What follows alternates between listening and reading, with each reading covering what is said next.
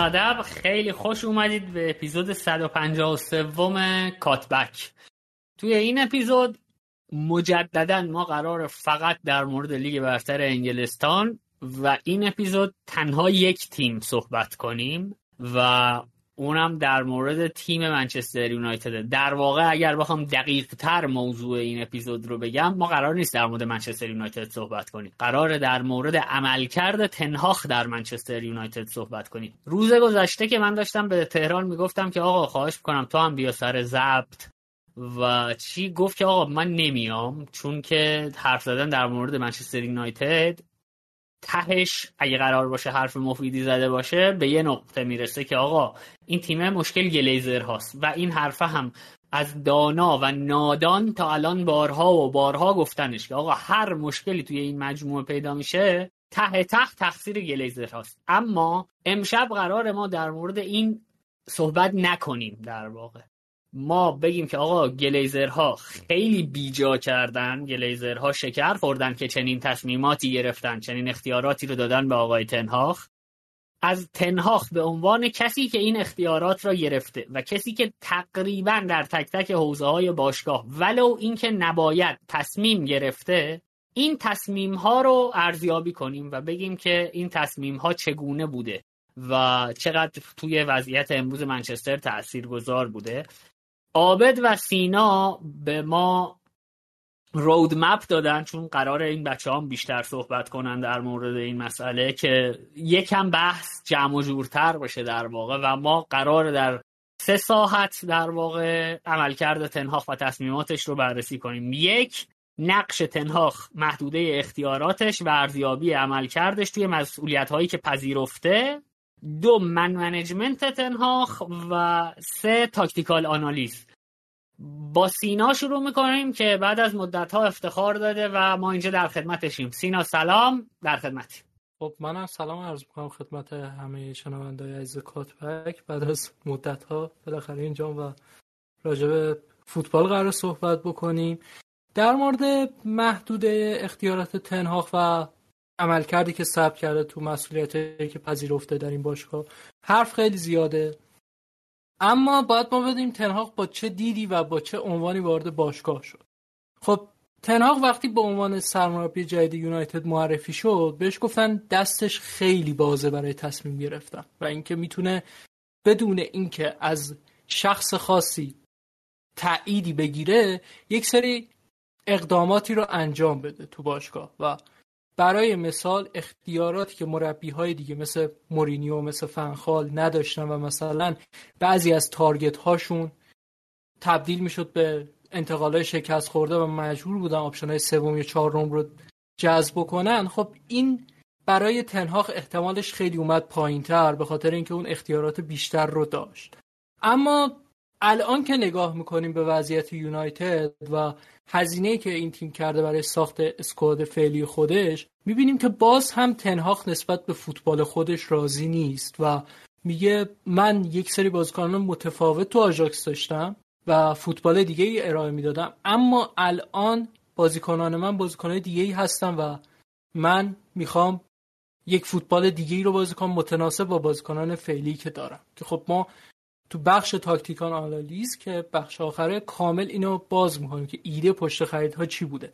اما از اونجا شروع بکنیم که مشکل یونایتد تو چندین سال اخیر واضح تر بگم از زمانی که مورینیو وارد این باشگاه شد تا به امروز این بود که خط یونایتد یک خط مستحلک بود و نیاز به یک خون جدیدی داشت و نیاز داشت که یک سری بازیکنان با کیفیت وارد ترکیب یونایتد بشن و خط هافبک این تیم رو کامل بکنن. چرا که مایکل کریک سنش بالا رفته و حتی فصل اول مورینیو هم دقایق زیادی رو دریافت کرد مایکل کریک و همچنان مورد اعتماد بود چون کیفیتش رو داشت. ولی تو اما جلوتر که اومدیم بازیکنهایی که برای یونایتد تو خط هافبک بازی کردن هم به مرور جدا شدن و ما رسیدیم به جایی که اوله اومد و مروان فلینی از این تیم جدا شد آندر هرو جدا شد و اوله تو مدت زمانی که تو اون باشگاه حضور داشت هافبکی رو جذب نکرد مثلا سانچو رو گرفت مگوایر رو گرفت واران رو گرفت فهمیساکا رو گرفت تو پست مختلف بازیکن گرفت اما نسبت به جدای این دوتا بازیکن بی تفاوت بود و در اقدامی عجیب اومد دونی فندبیک رو گرفت که تو همون پست برونو فرناندز رو قبلا جذب کرده بود. و خب هنوز برای من علامت سوالی که چرا تیمی که تو دابل پیوتش دو تا بازیکن رو از دست داده میاد یه بازیکنی رو می‌گیره که تو پستی بازی می‌کنه که باید ذخیره همون بازیکنی بشه که تو اون تیم جا افتاده و خود مربی اصرار داشته رو جذبش. اما وقتی تنهاخ وارد باشگاه شد یکی از اولویتاش با بازیکن جذب کردن تو همون دابل پیوته بود. اما ما هیچ پیوستگی بین تارگت ها ندیدیم. اول تابستون یونایتد با ایده جذب دیونگ شروع کرد. کارش رو تو بازار که دیونگ رو حتما به یونایتد بیاره. و طی مذاکراتی که کردن آخر سر سر یه رقمی به توافق رسیدن. اما خود دیونگ علاقه نداشت که بارسلونا ترک بکنه و اصلا دوست داشت تو منچستر زندگی بکنه.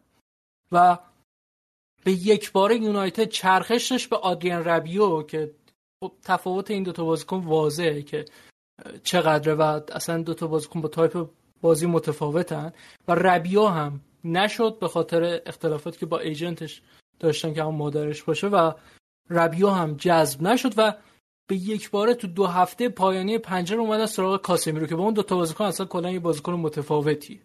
و کاسمیرو رو در نهایت با 70 میلیون پوند جذب کردم اگر اشتباه نکرده باشم مبلغش رو. و کاسمیرو بازیکنی بود که سی سالش شده بود همون تابستون و همه می‌دونستیم که بازیکنی که سی سالش باشه استاپ گپه برای شما. هیچ تضمینی نیست که عمل کردش تا سال چهارم پنجم یا سالهای طولانی تر تکرار بشه. و شما همیشه باید گوش به زنگ باشه که این بازیکنه کی قرار مسیر سراشیبی رو طی بکنه. و کاسمیرو این فصل من فکر می‌کنم یک مقدار افت کرده و تو بازیش هم این مشخصه. اما یه بخشیش هم برمیگرده به مسائل درون زمین که تاکتیکی که تیم اتخاذ کرده به شکل بازی که تیم انجام میده یک مقدار کاسمیرو رو هم به دردسر انداخته. ولی با این حساب نمی‌تونیم اینو کتمان بکنیم که کاسمیرو افتی رو داشته نظر بدنی. و حالا در کنار کاسمیرو اریکسنی جذب شد که اونم باز سن بالایی داشت و اونم می‌دونستیم که باید در همین آینده نزدیک جایگزین بشه و اونم استاپ گپ بود و یونایتد با این دوتا بازیکن فصل اول فصل نسبتا موفقی رو داشت چون سهمیه رو گرفت. و بازیکن هایی که از دست داد ماتیچ و پوگبا بودن تو اون پنجره. ماتیچ خب سنش بالا بود و تمایل نداشتن باش ادامه بدن و با اینکه بازیکن با کیفیتی بود ولی تو اون فوتبال انگلیس و با اون تمپو سریع بازی دیگه نمی‌تونست اون کارهای قبلی رو داشته باشه و پوگبا هم که خب تبدیل شده به بازیکنی که دیگه هیچ پستی براش تو منچستر یونایتد اون جذابیت لازم رو نداشت که تواناییاش رو نشون بده و تو هر پستی دو تا بازی خوب داشت و نمی‌تونست بیشتر از این جلو بره. اما این پنجره ما فکر می‌کردیم یونایتد به فکر یک خون جدید تو همون دابل پیوت باشه. چون گفتم بازیکنی که شما می‌گیری سی سالش به رد شده نیاز به این داره که یک بازیکنی باشه که رو به جلو حرکتش بده و سعی بکنه که خودش رو فیت نگه داره برای اینکه جایگاهش رو دست نده و اون بازیکن جوون تره هم بتونه دقایق دریافت بکنه. چرا که اون بازیکن سی سالهه نیاز به استراحت داره برای اینکه بتونه اون عمل کرده خوبش رو در طول فصل تداوم ببخشه. و خب یونایتد رفت ماونتو خرید. و من خیلی برام جالبه که همون اشتباهی که اوله کرد سر دونی فندبیک رو این بار تنهاخ کرد که رفت برای بازیکنی که خودت همین تابستون کاپیتانش کردی و بهش نقش مهم دادی بازیکن خریدی تو همون پست و یه جوری الان ماونت ذخیره برونو شده. من ماونت رو بازیکن بدی نمی‌بینم به عنوان هشت و اون چند هفته ابتدایی هم که هشت بازی به نظر من اشکال از ماونت نبود. چون ماونت داشت اون دستوراتی که بهش داده بودن رو انجام می‌داد. اما خب کاری که ماونت می‌تونه انجام بده اون نیست. یعنی شما از یه برقکار انتظار نداری بیاد لوله کشی های آب خونه شما رو تنظیم بکنه و درست بکنه. خب ماونت هم نمی‌تونه تو دابل پیوت به عنوان هشت بازی کنه. اگر ایده بر جذب میسن ماونت داشتیم به عنوان هشت بعد این سیستم عوض می‌شد به 4 3 3 به این شکل که ماونت به عنوان یکی از هشتا وظیفه جلو بردن توپ رو برای شما انجام میده. شما با کاسمیرو و اریکسن که نمی‌تونی توپ جلو ببری. بازیکنایی که میل به سکون دارن خیلی دوستان تو مناطق عمیقتر زمین بازی بکنن. و می‌تونه اون بازیکن باشه که برای شما تو شکل بیلداپ شما بتونه یک تنوع ایجاد بکنه و شما مجبور نباشی همیشه progress رو تا از سمت چپ انجام بدی و لوک شا نباشه خلع سلاح باشی تو build-up. اما خب این کار انجام نداد. و بازیکن هایی که از آکادمی آوردن بالا به عنوان بازیکن هایی که قراره تو تیم نقش squad player داشته باشن و به مرور تزریق بشن یعنی هانیبال و کوبی ماینو. خب ماینو که تو پیشفصل مصدوم شد و یه مدت زمان زیادی رو از دست تازه برگشته و بازیکن بدی نیست به نظر من اما برای این فصل و فصل بعدی یونایتد کافی نیست. باید برای فصل بعدترش روش حساب بشه و هانیبال هم بازیکنیه که حرفش بود که قرض پرمیلیگی داده بشه چون سطحش برای بازی کردن تو تیمای پرمیلیگی بد نیست. ولی شما با این بازیکن نمی‌تونی کاسمی رو یا اریکسن رو تهدید بکنی به این صورت که این بازیکن ها خودشون رو حفظ بکنن تو اون فرم خوبشون. چون نهایتا هانیبال نمی‌تونه اون چیزی باشه که اریکسن هست. با تمام اون تلنتی که داره من فکر نمی‌کنم اون کاری که اریکسن می‌تونه تو زمین داشته باشه رو هانیبال داشته باشه. چون اریکسن یه تجربه ای داره بازیکن چمپیونز بوده میدونای بزرگ دیده و هانیبال هنوز خیلی راه داره تا بخواد اون عمل کرد و تکرار بکنه و همچین تجربه ای کسب بکنه. در نتیجه یونایتد اومد آمرابات رو گرفت به صورت قرضی تو هفته آخر که آمرابات هم باز بازیکنیه که خیلی تایپ بازیش نزدیک به کاسمیرو یعنی در نهایت اون شیش خشنی که برای شما بازی رو خراب می‌کنه و نمی‌ذاره تیم حریف اون شکل مطلوبی که دلش می‌خواد تو زمین بازی سازی انجام بده. یعنی بازیکنی که به واسطه اون مهارت tackling ش و درگیر شدنش وسط زمین شهرت داره و پاسایی هم که میده پاسای محدودی. یعنی پس تایپ اونقدر خاصی نداره آمرابات و یه شیشه هولدینگ ساده است به نظر من و عملکردش تو جام جهانی خیلی یار تحت تاثیر قرار داد. اما فکر می‌کنم برای یونایتدی که می‌خواست یک چیز جدیدی در اسکوادش داشته باشه یک برگ برنده جدیدی داشته باشه آمرابات اون بازیکنه نبود حقیقتش. و الان خط هافک یونایتد دچار یه مشکلی شده که تو بخش تاکتیک آنالیز بهش کامل اشاره می‌کنم. اما اگر بخوام به عنوان تیتر فقط بسنده بکنم خط هافک یونایتد دچار یه عدم تعادلی شد با وجود این بازیکن که در زمان دفاع کردن بدون توپ این تیم در دفاع تیمی و پرس تیمی با حضور آمراباد کاسمی رو بازیکن تخریبی این مدلی پویایی و سیالیت داره. اما وقتی توپ رو داره نمی‌تونه توپ رو به چرخش در بیاره و تو فضاهایی که دوست دارن فوتبال بازی بکنن. و وقتی همین بازیکنان نیستن و هانیبال و اریکسن و ماونت بازی می‌کنن تیم از نظر اون دوندگی به مشکل می‌خوره و از نظر اکت های دفاعی تیمیه که آسیب پذیره. من اینجا صحبتام رو تو این نقطه تموم می‌کنم تا بعدا بریم سراغ شکل ریکروت کردن تنهاخ در بقیه زمینه ها. فعلا تو خط هافبک صحبتم تمومه تا بریم سراغ بقیه موارد. خب منم سلام می‌کنم خدمت همه شنونده های عزیزمون. تو نوید محمد تهران و سینا که امروز بعد از مدت ها بهمون اضافه شد و از این بابت ابراز خوشحالی می‌کنم. خیلی جامع و کامل توضیح داد و من فقط یه چند تا نکته رو به حرفای سینا اضافه می‌کنم و زیاد اضافه گویی هم نمی کنم ما فکر کنم نزدیک 160 تا اپیزود تا الان دادیم نوید اگه اشتباه نکنم این از زمانی که مورینیو بود. و در تمام این مدت هر موقع ما درباره یونایتد صحبت می کردیم و به مشکلاتشون اشاره می کردیم یک سری از پست ها همیشه ما دربارهشون حرف می زدیم یعنی دابل پیوتشون مخصوصا فولبک ها و مهاجم نوکشون.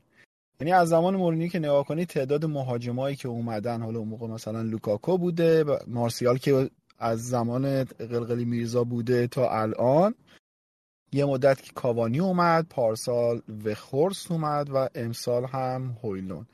به وضوح معلوم بود که در طول این سالها یونایتد به یک شماره نه نیاز داره و اسامی مثلا کسایی مثل هریکین هم مطرح شده بود ولی می‌شد حد زد که هریکین گزینه یونایتد نمی‌تونه باشه.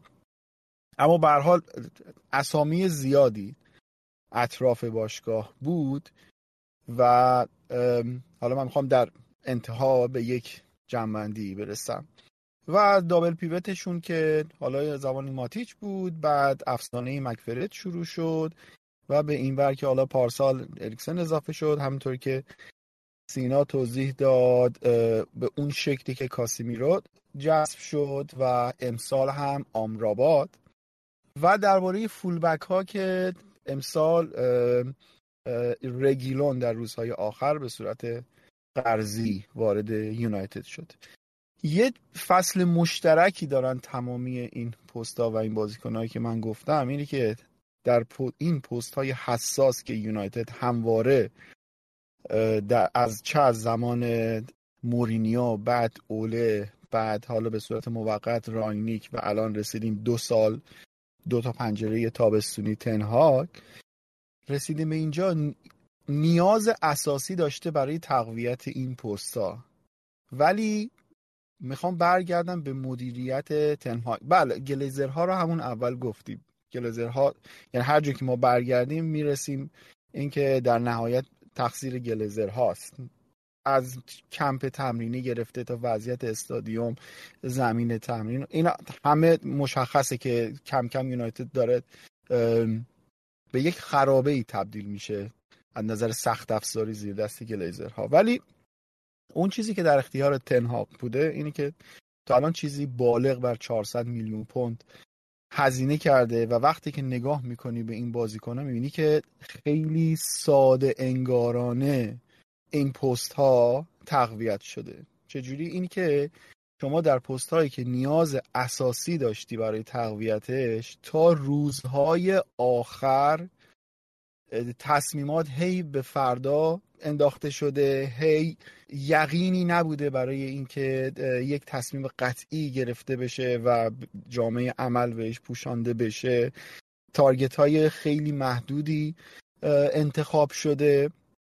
حالا من کاری اصلا به خرید میسه ماونت ندارم ولی خیلی به نظر من توی اومدنش به منچستر واقعا معرفت به خرج داد که همون روزهای اول تکلیف مشخص کرده بود که آقا من می‌خوام برم یونایتد و اونقدر زیاد مشکلی نداشت یونایتد برای جذب کردن میسن ماونت ولی target های دیگه که مشخص کردن حالا دیونگ رو اشاره کرد سینا بهش و همشون به تصمیمات لحظه آخری رسیدن. و الان توی ترکیب یونایتد حالا تو قسمت tactical analysis می‌رسیم بهشون که یکی از بزرگترین نقاطی که تنهاخ مشکل داره توی سیستم تیمش نداشتن fullback هایی که به سیستمش بخورن. و من نمی‌تونم باور بکنم که شما 400 میلیون پوند تا الان هزینه کردی داخل این مبلغ هیچ چیش خرج فول بکات نشده. یعنی از روز اول مشخص بود که از زمان که تنها من مشخص بود که هیچ کدوم از این فول بک ها مناسب سیستمی که شما می‌خوای بازی بکنی نیستن و در نهایت فقط یه رگلون امسال اونم به صورت قرضی به تیم اضافه شد. برای خط دفاعش هزینه کرد. به نظرم حالا لیزانرو امسال مصدوم شده ولی بازیکن قابلیه و به سیستمش هم می‌خوره. قبلا باش کار کرده. مشکل با اون ندارم. حالا آنتونی انتقاد زیاده بیشتر انتقاد از سمت مبلغی هستش که بابتش پرداخت شده ولی مهره که قبلا تناخ باش کار کرده و به نظرم می‌تونه بهش کمک بکنه. ولی در یک نگاه کلی من اگه بخوام ترکیب یونایتد رو تعریف بکنم بازیکنهای با کیفیت ولی ناهمگون.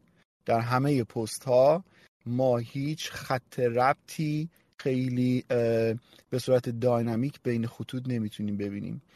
و شما مثلا گلری داری که مناسب بازی پوزیشنال هست ولی فولبک هایی نداری. از اون طرف از بین مدافعینت یکی هست یکی نیست. همینطور بری برسی تا خط حمله.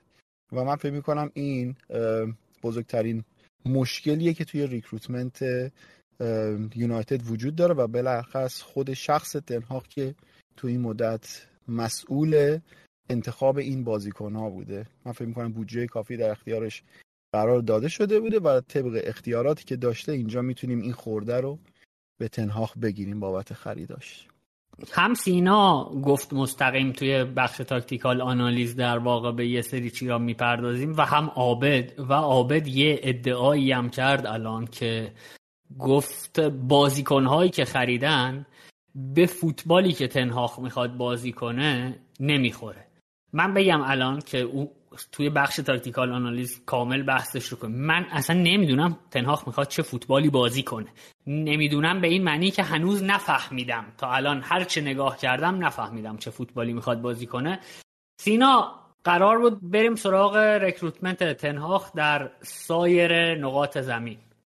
خب در مورد fullback ها که عابد توضیح داد و در مورد شماره نو هم من فکر می‌کنم که یونایتد یه قمار بزرگی کرده سر هویلون هویلون بازیکن مستعدیه و شما وقتی قابلیت هایی که تو زمین بازیکن داره رو می‌بینی متوجه میشه که این بازیکنه اگر تمرکز کافی و جدیت لازم رو داشته باشه و خوب تمرین بکنه قراره برای یونایتد بازی بکنه و مفید باشه. حالا نه اینکه لزوما تو بورس آقای گلی باشه یا گلای سه امتیازی بزنه ولی می‌تونه این تیم رو از چیزی که هست بهتر بکنه. ولی در مورد انتخاب target هایی که تنهاخ داشته خب یک بخشی که از target هاش بازیکن هایی بوده که یا تو آژاکس باشون کار کرده یا مثل اریکسن سابقه بازی تو آژاکس رو داشتن. که خب طبیعیه مربی scout نیست وقت scout کردن هم نداره که باز هم برمیگردیم به همون قضیه که اصلا گلیزرها چرا تمام اختیارات recruitment رو دادن به تنهاخ و مربی میاد هر بازیکنی که ازش شناخت داره رو میاره و میره به عنوان مثال لیساندرو رو میاره آنتونی رو میاره اونانا رو میاره و اریکسن رو که خب تا اینجا مکسنس می‌کنه. اما وقتی شما وارد باشگاه یونایتد میشی این رو همه دیگه الان فکر کنم یعنی هر کسی اخبار اروپا رو جدی دنبال کرده باشه تو حوزه فوتبال میده که هر تیمی که با یونایتد مذاکره می‌کنه برای اینکه بازیکنش رو به اونها بفروشه همیشه سود کرده و سود کلانی هم کرده. و این که شما پافشاری می‌کنه روی تک گزینه ها و براشون اوورپی می‌کنی اشتباه می‌تونم بگم تنهاخه. چون جان مرتا یه نگوشیتر یه مذاکره کننده است و تنهاخ اونو کنترل می‌کنه. نه جان مرتا تنهاخ رو کنترل بکنه. رابطه از این طرف به اون طرف. یعنی تنهاخ دستور میده به جان مرتا که برای این بازیکنه تلاش بکنه و مذاکره بکنه و پافشاری می‌کنه که این بازیکنه به اولترافورد بیاد. و سر سه تا بازیکن این کاری کرده. یعنی حالا یکیش که دیونگ بوده که ناموفق بوده اما در نهایت با بارسلونا به توافق رسیدن. دومیش کاسمیرو بوده که اصلا اون رقم عجیب غریب رو دادن. من حالا خودم خیلی کاسمیرو رو دوست دارم و فصل پیشم گفتم خرید فصل بوده حتی. ولی خب بازیکنی که تو می‌تونی به واسطه سنش بزنی تو سر مال. یه پیشنهاد حالا 45 تایی 40 تایی 50 تایی برای شروع بدی رو با 70 میلیون می‌خری. خب یه ذره عجیبه که پیشنهاد اول شما اینقدر بالا باشه. و هویلوند هم همین شاخه سر داره. یعنی هویلوند بازیکنی بود که یه فصل تو آتالانتا داشت دقایق محدودی رو بازی کرد. حتی می‌تونیم بگیم مهاجم 100 درصد فیکسشون هم نبود. و تو لیگ عملکرد نسبتا خوبی داشت در اسکیل خودش ولی بازیکنی نبود که شما براش بخوای اون مبلغ هزینه بکنی. و خب این که شما پافشاری می‌کنید روی اون تک گزینه خب اون باشگاه هم متوجه میشه که شما جز اون بازیکن تارگت 100 درصدی نداری و روی رقم خودش ثابت میمونه. مذاکره است دیگه یه بازیه دیگه و وقتی طرف مقابل دست شما رو خونده خب چه دلیل داره بخواد از موضعش کوتاه بیاد؟ و در نتیجه نتیجهش میشه همین دیگه که یونایتد بازیکنهایی رو خرید که براشون تو بازار بیشتر از اون ارزشی که بقیه حاضر بودن به پردازان هزینه کرد. و خب اون تگ قیمتی ناخداگاه رو بازیکن تاثیر خودش رو می‌ذاره. الان ما دیش پریشب بازی داروین نونیز رو دیدیم دیگه. بازیکن از پارسال که اون تگ قیمتی وحشت روش خورده هنوز خودش رو پیدا نکرده. حالا اینکه چقدرش برمیگرده به بازیکن چقدرش برمیگرده به باشگاه که بتونه این جو و دور اون بازیکن کنترل بکنه یه بحث دیگه است. اما در نهایت شما می‌تونستی یک مقدار بازی بکنی یک مقدار جست و گریخته تر تو بازار فعالیت بکنی و اون باشگاه رو انقدر نسبت به خودت مطمئن نکنی که حتما میاد بازیکن شما رو می‌خره. خب اینجا باز هم به تنهاخ انتقال وارده که شما به عنوان یک فردی که تو این زمینه مسئولیت قبول کردی باید تا حدی هم سیاست مدار می بودی و یک استراتژی رو از قبل تعیین می‌کردی برای این مواقع که خب این کار رو انجام نداد. مخصوصا که شما مربی تیمی شده مثل یونایتد که گفتم. تو این زمینه سابقه طولانی مدت داره. و بحث دیگه هم که وجود داره نامتوازن بودن تارگت هایی که جذب شدن از نظر سن منتالیتی و سطح. که خب ده تا بازیکن رو به صورت قطعی یونایتد گرفته من از راجع به صحبت نمی کنم چون قرضی پارسال که هیچ کدوم دائمی نشدن و قرضی امسال هم هنوز معلوم نیست که کدوماشون در آینده قرار برای یونایتد بازی بکنن. و از این ده بازیکن هم جانی اوانس که قرارداد یک ساله بسته و اون دروازه‌بان ترکیهشون هم قرار نیست فکر کنم نقش مهمی تو این تیم ایفا بکنه.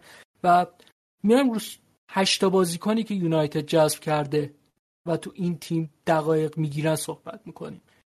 کاسمیرو و اریکسن که بازیکنهای با تجربه و میدون دیده و چمپیونزیگی بودن که گفتم شما تو اون دستبندی استاپ گپ قرار می‌گیرن. که شما اینا رو خریدی که فعلا نیاز الانت رو برطرف بکنید سرمایه گذاری میان مدت هم حتی برای شما نیستن. و میایم تو رده دوم. و بازیکن هایی که از این نظر متوسط ارزیابی میشن نظر من یعنی که تجربه حداقلی رو دارن میدونای خوبی رو دیدن و تجربه چمپیونزیگی هم دارن تا یه حدی. یعنی ماونت لیساندرو مارتینز و اونانا که خب اینا بازیکنایی که می‌تونن در زمان حال یونایتد رو کمک بکنن. حالا اونانا شور خوبی نداشت اما به مرور را افتاد. و بازیکنهایی هم هستن در دستبندی آخر که بی تجربن و برای الان ناکافی هن. حالا اینکه در آینده چه می‌کنن میگم. بستگی به اون بازیکنه داره که چقدر جدیت و تمرکز داشته باشه برای اینکه تو این باشگاه بخواد ادامه بده. که شامل مالاسیا، هویلون و آنتونی میشه. که حالا هر کدوم می‌تونن مسیر خاص خودشون رو پی بگیرن و بعدا تو این تیم ببینیم چه سرنوشتی پیدا می‌کنن.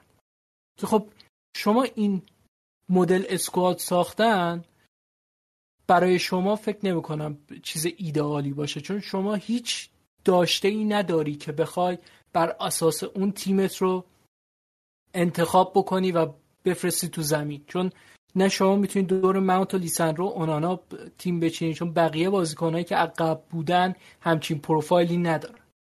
نه می‌تونید دور کاسمیرو اریکسن تیم بچینی که خب این بازیکنها هم الان نیاز تو رو جواب میدن. ولی خب تنها قرارداد طولانی مدت با یونایتد داره. و فکر نمی کنم این فصل هم مثل فصل پیش نتیجه بگیره فصل بعد بتونه کار جمع بکنه. چون اگر می‌تونست این, فصل این کار رو انجام می‌داد. و بازیکنهای دست آخرم که خب پیش عقل سلیمی دور اونا تیمو نمیچینه. چون همین که در زمان فعلی ناکافیان باعث میشه که شما تحت فشار قرار بگیری و شغلت رو از دست بدی.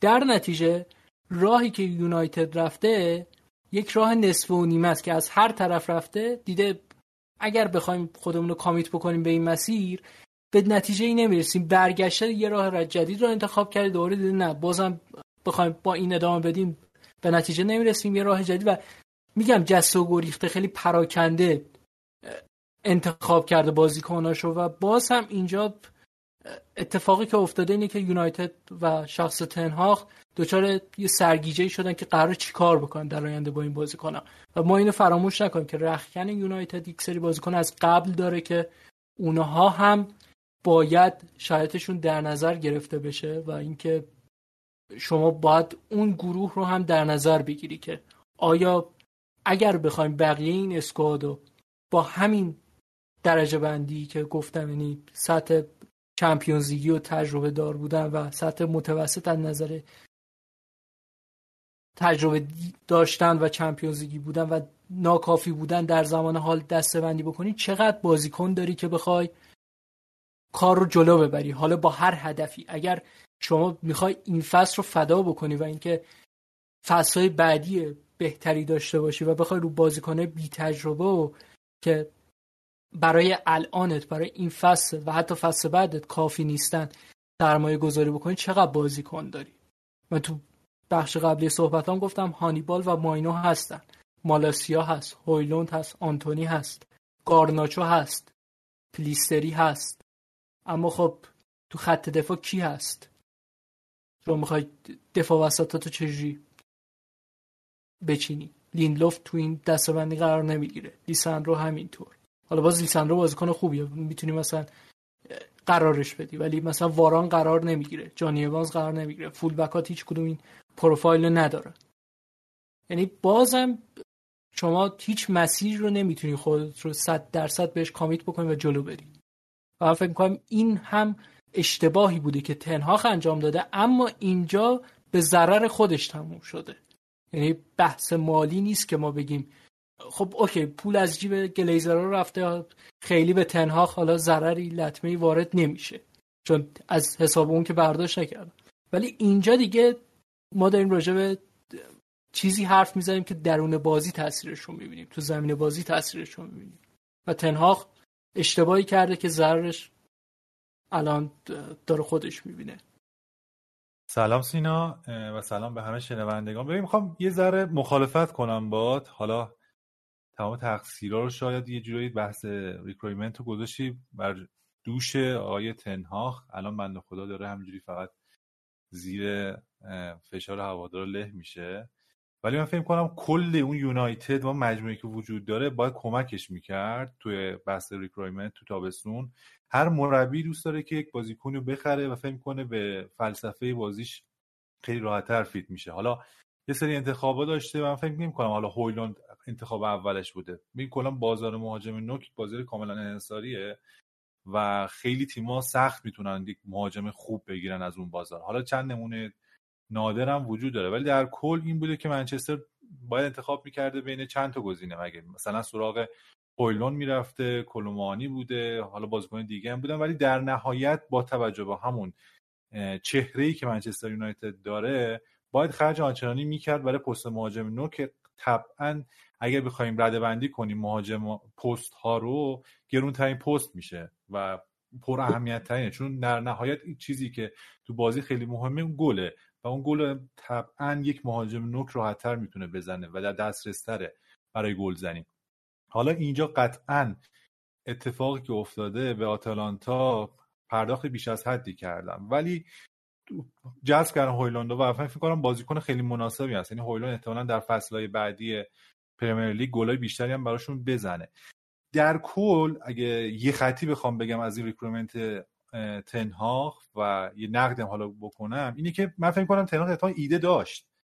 ولی توی تخمین و ارزیابی ایدهش دچار اشتباه شد. یعنی فکر می‌کرد که تیمش با توجه به قدرت و پتانسیلی که داشته تو فصلی که گذشته کاپ رفتن گرفتن یه فینال حذفی داشتن تا یه جایی حتی داشتن می‌رسیدن برای اینکه برای title challenge بکنن. فکر کرد این بازیکنها داره کاسمیرو همچنان هست. حالا میگفتش که آقا من با در کنار برونو فرناندز یه هشت پویا بذارم. یه هشتی بذارم که وقتی حالا می‌خوام سرعت بازی رو بیشتر کنم بازی رو مستقیم تر بکنم احتمالا میسن ماونت بازیکنی باشه که مفید باشه. در کنار اریکسن بازیکنی هستش که بیشتر به درد من می‌خوره برای بازی direct.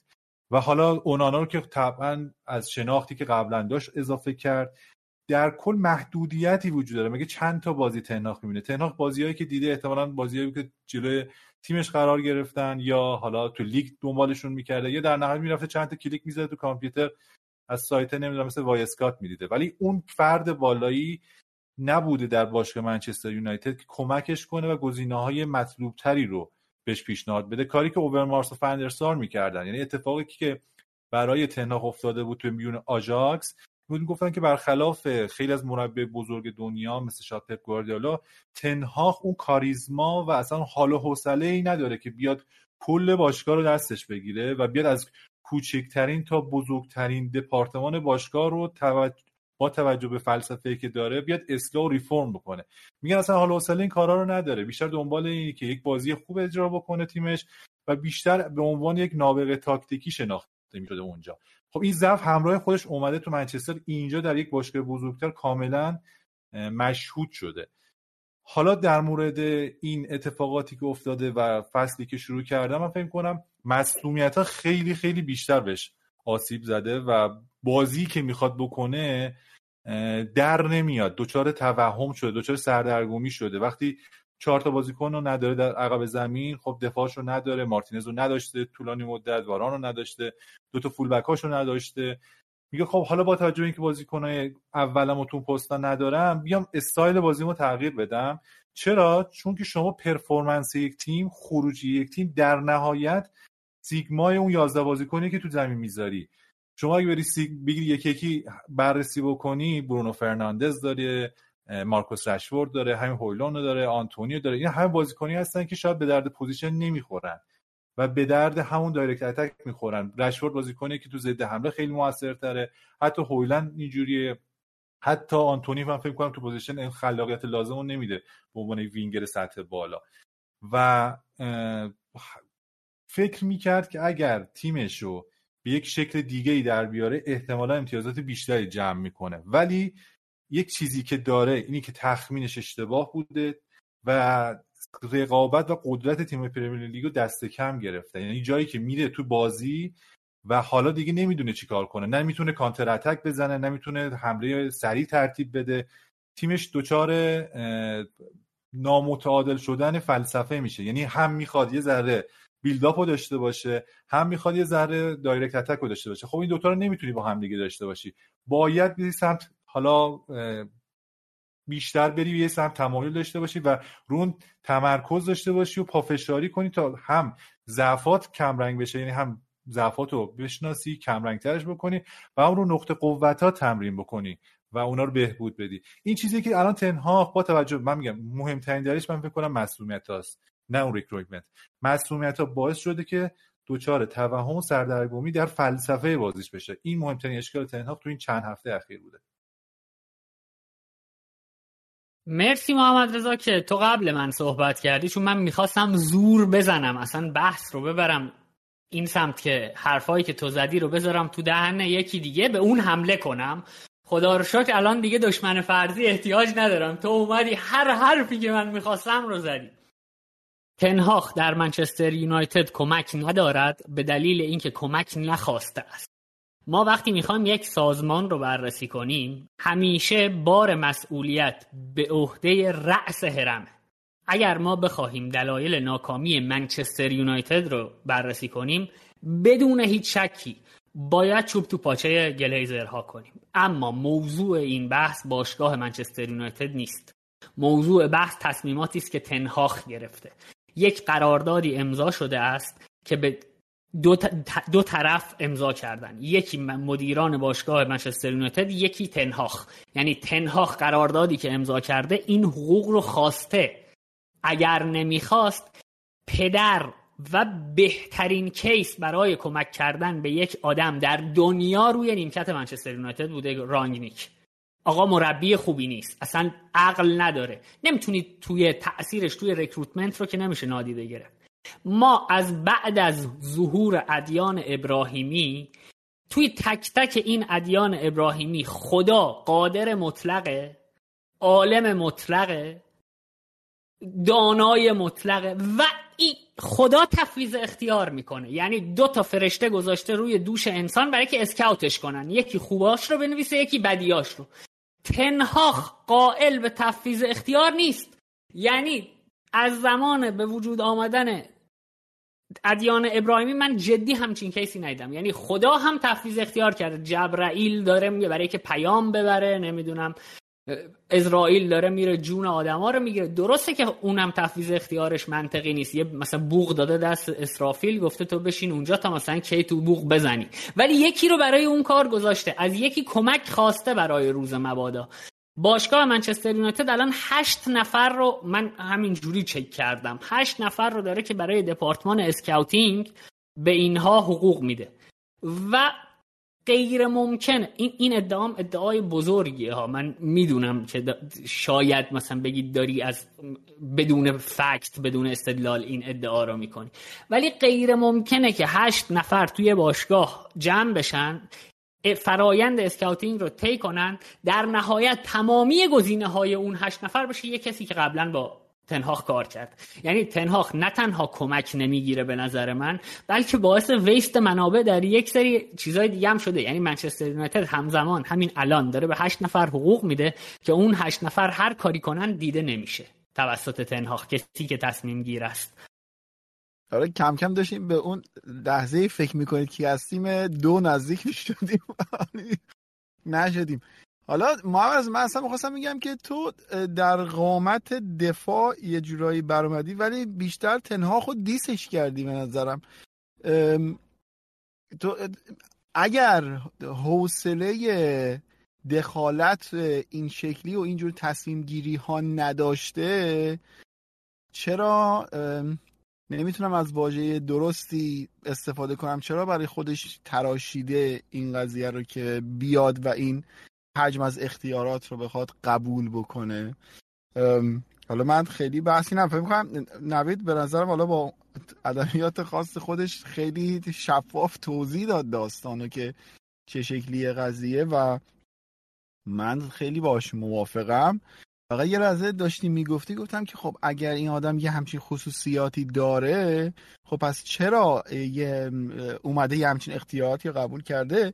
حالا من خواستم نقل قول از راینیک بیارم ولی نه به عنوان مربی که قبل از تنهاخ بالا سر این تیم بوده به عنوان راینیک که ما از قبل میشناختیم درباره ساخت تیم و اون تئوری که مطرح می‌کنه که درباره اینکه خب ما وقتی یه تیم رو دست می‌گیریم می‌خوایم بسازیمش باید به چه شکل شروع بکنیم و اول انتخاب بکنیم که خب اصلا ما می‌خوایم چه فوتبالی بازی بکنیم.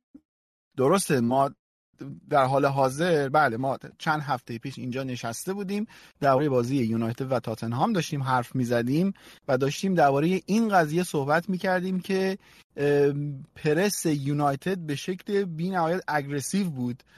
و خیلی اقراقامیز بود اون فشاری که از بالا داشتن به خط دفاع تاتنهام می آوردن و می‌تونست چقدر براشون هزینه داشته باشه و ما بعد از چند هفته اومدیم و یونایتد رو جلوی سیتی دیدیم که در یک رویکرد کاملا 180 درجه ای مید بلاک مطلق بودن. و این این دوتا اصلا با همدیگه نمی‌خونه یعنی ما در اون بی بسم اللهی که ما می‌خوایم چطور بازی بکنیم هم ظاهرا داستان داریم. من فقط در مورد صحبت محمد رضا یه بخشش مربوط می‌شد به درن زمین که تو تاکتیکال آنالیز کامل صحبت می‌کنم در مورد این اشکالات. اما در مورد اینکه تنها حال حوصله این کار نداشت من به یک چیز قائلم در مورد تمام مربیا اینکه هر کدومشون برای خودشون یک برندی رو دارن و اینکه دوست دارن یک شهره مثبتی از خودشون به جا بذارن.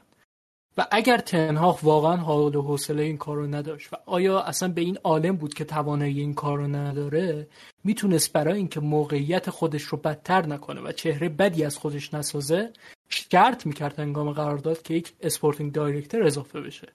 و در فلان بخش آدم های متخصصی اضافه بشن.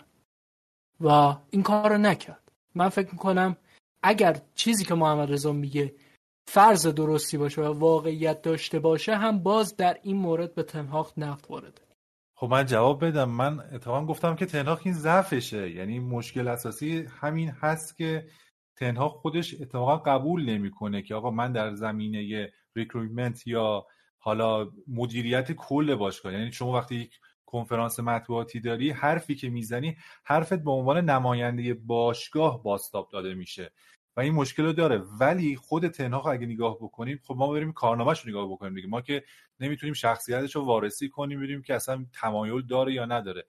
ایشون کسی بوده که در ساختار آژاکس قرار گرفته ساختار stable ی که آژاکس داشته. و اونجا از چیزهایی که شنیدیم با اوورمارس تعامل داشته با فن‌درسار تعامل داشته.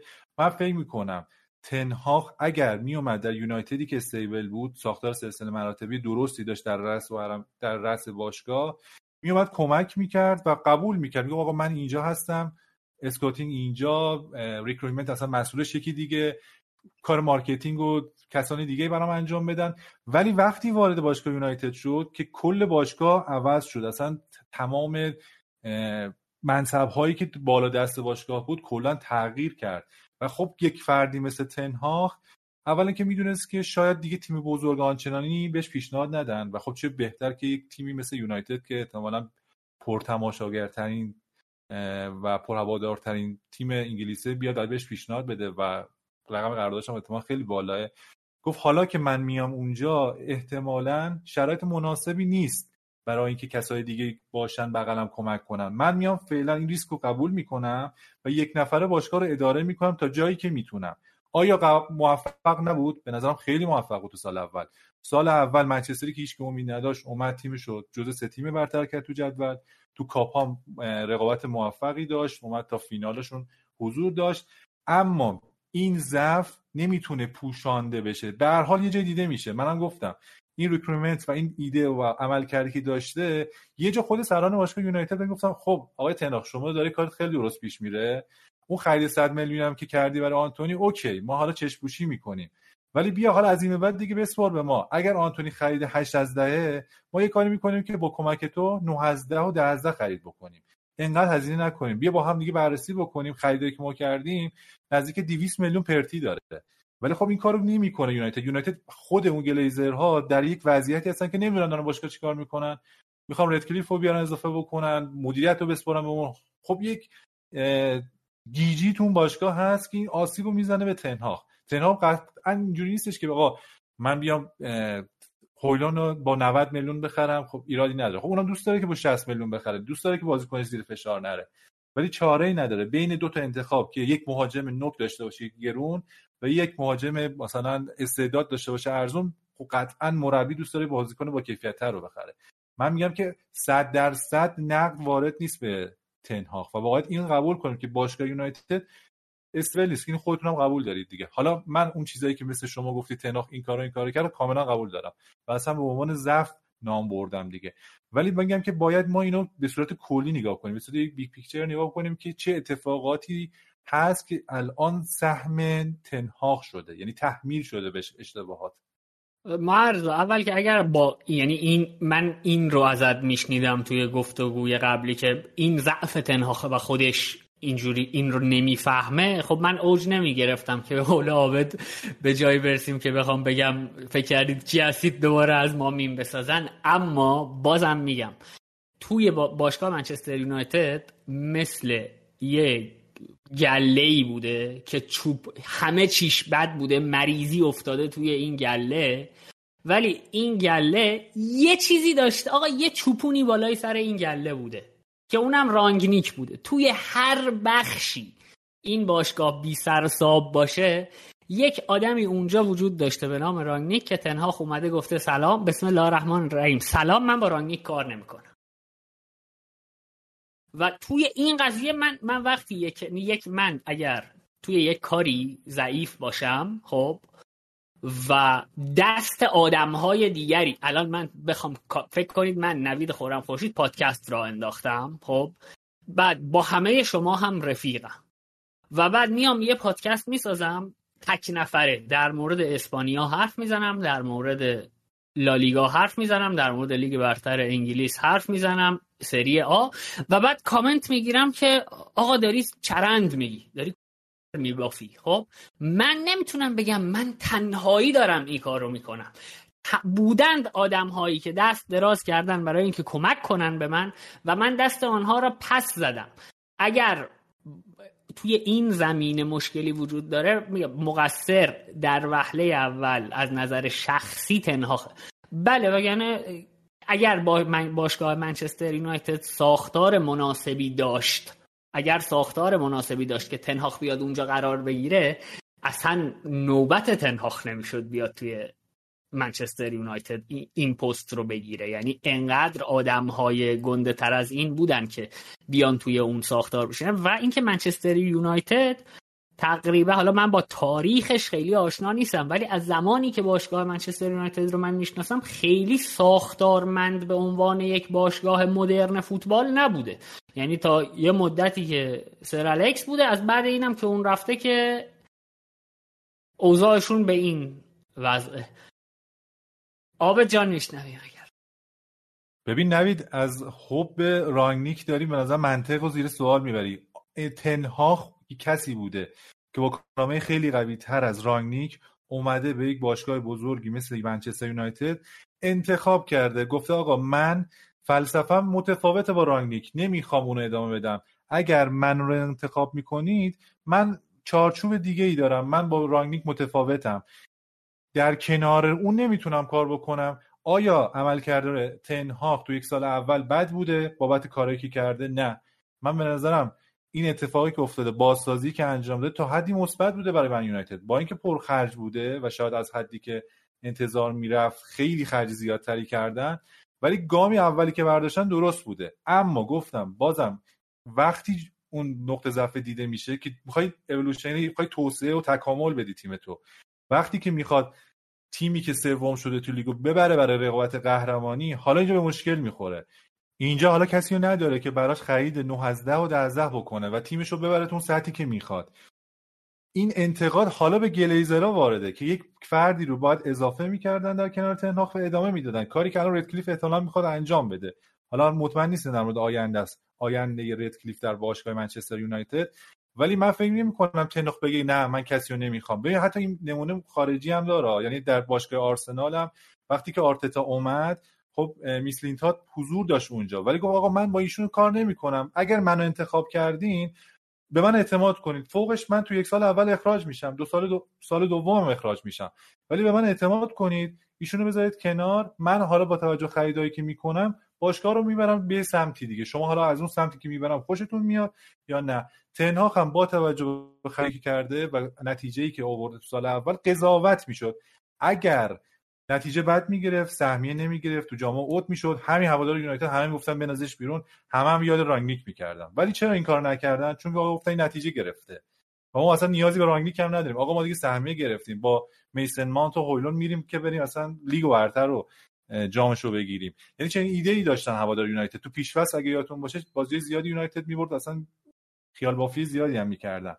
ولی این نقطه ضعف اینجا خودش نشون میده. و میگم که مشکل از تنهاخ یعنی مشکل از تنهاخه نقص تنهاخه. ولی شکایت رو باید بریم پیش گلیزرها شکایت رو بریم پیش هد باشگاه. ببین من اینجوری می‌تونم باهات موافق باشم که به نظرم مسیری که داریم میریم از برد باشگاه باید برسیم به اینکه رانگنیک چرا از باشگاه خارج شده است. نه از سمت تنهاق بیایم به این نتیجه برسیم که تنهاق ورودش باعث شده که رانگنیک بره بیرون. ببین اگر ما این رو بپذیریم که طبق بالاخره داستان ها و روایت هایی که ما خوندیم به این شکل بوده که ما رانگنیک رو میاریم کرتیکر تا آخر فصل بعد ایشون میشه مدیر ورزشی و یک مربی ما میاریم. آیا نباید از مسیر راینیک می‌رسیدم به مربی بعدی؟ من الان با محمد رضا موافقم که میگه که آقا تناق میگه من فلسفه ای که دارم با فلسفه این آقا هم خونی نداره. اگر یه همچین حرفی زده به نظرم خیلی صادقانه گفته و اونجا یونایتد باید مدیریتش تصمیم می‌گرفت که خب من می‌خوام اینو ای رو نگه دارم یا بی رو که به نظرم تصمیم اشتباهی رو گرفت. تنها مربی بدی نیست. ولی ما اگر از سمت رانگنیک می‌رسیدیم به مربی بعدی یونایتد احتمالا نتیجه بهتری رو می‌گرفتیم تا اینکه ما یک مربی رو بیاریم. و در کنارش کسی رو نداشته باشیم که بتواند اون مسئولیت ها رو به عهده بگیرد. شاید اگر در کنار تنهاخ یک مدیر ورزشی خوبی هم در کنارش میومد چون که آقا ما میگیم ما ما می‌خوایم بریم از فلان مربی رو از فلان باشگاه به خاطر نتایجی که اونجا گرفته و عملکردی که داشته استخدام بکنیم بیاریم بالا سر تیم خودمون. به نظرم سوال اولی که باید بپرسیم اینه که ما خودمون چقدر شبیه اون باشگاه هستیم؟ باشگاه ما چقدر شبیه باشگاه آجاکسه تصمیم گیری ها نوع مدیریت باشگاه و شاید از سمت خود مربی هم این می‌تونست عاقلانه باشه این نگاه که من خودم در چه شرایطی رشد کردم و آیا این رشد رو می‌تونم در باشگاه بی هم داشته باشم؟ چه چیزهایی اینجا هست و اونجا نیست؟ واسه همین از اون سمت قضیه هم که بگه خب پس من میرم اونجا شرایط مناسبی نیست پس تصمیم ها رو خودم می‌گیرم که اینکه خیلی اصلا چیز بدیه خیلی ناجوره. و تو اینو نگفتی؟ نه میگم اتفاقا چیز بدی نیست. تو فکر کن تو یه شغلی داری در یه شرکتی داری یه حقوق متوسطی می‌گیری. بعد یه پیشنهادی میشه یه آفری میشه از یه شرکت خیلی بزرگتر و نامیتر. و میگن آقا ما اون دپارتمان مثلا آنالیزی که داشتیم رفته. اگر می‌تونی بیا ما به ده برابر حقوق بیشتر میدیم. احتمالا اگر تو اونجا موفق بشی رزومه خیلی خفنتری هم می‌گیری. و طرف قطعا می‌خواد که بره اونجا و قبول کنه اون پستو و هر کسی پیشنهاد بدن این کارو می‌کنه.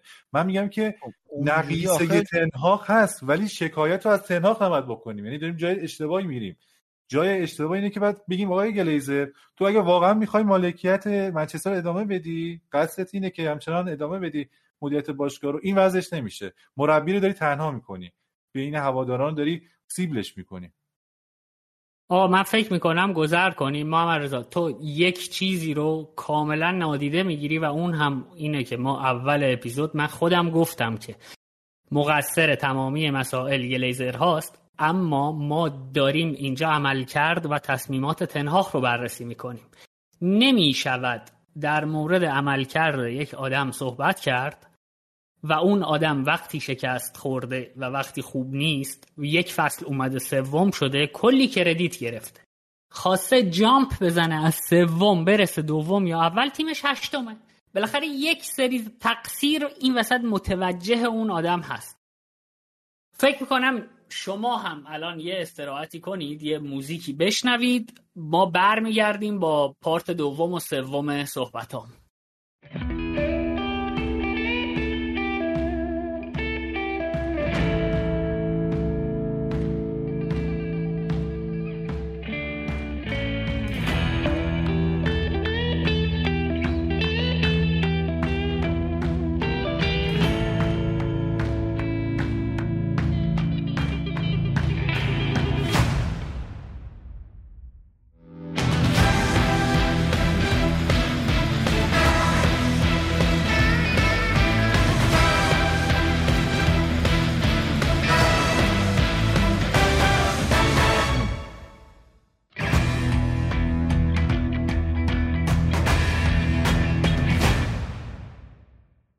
خیلی مخلصیم. خوش اومدید مجددا به بخش دوم.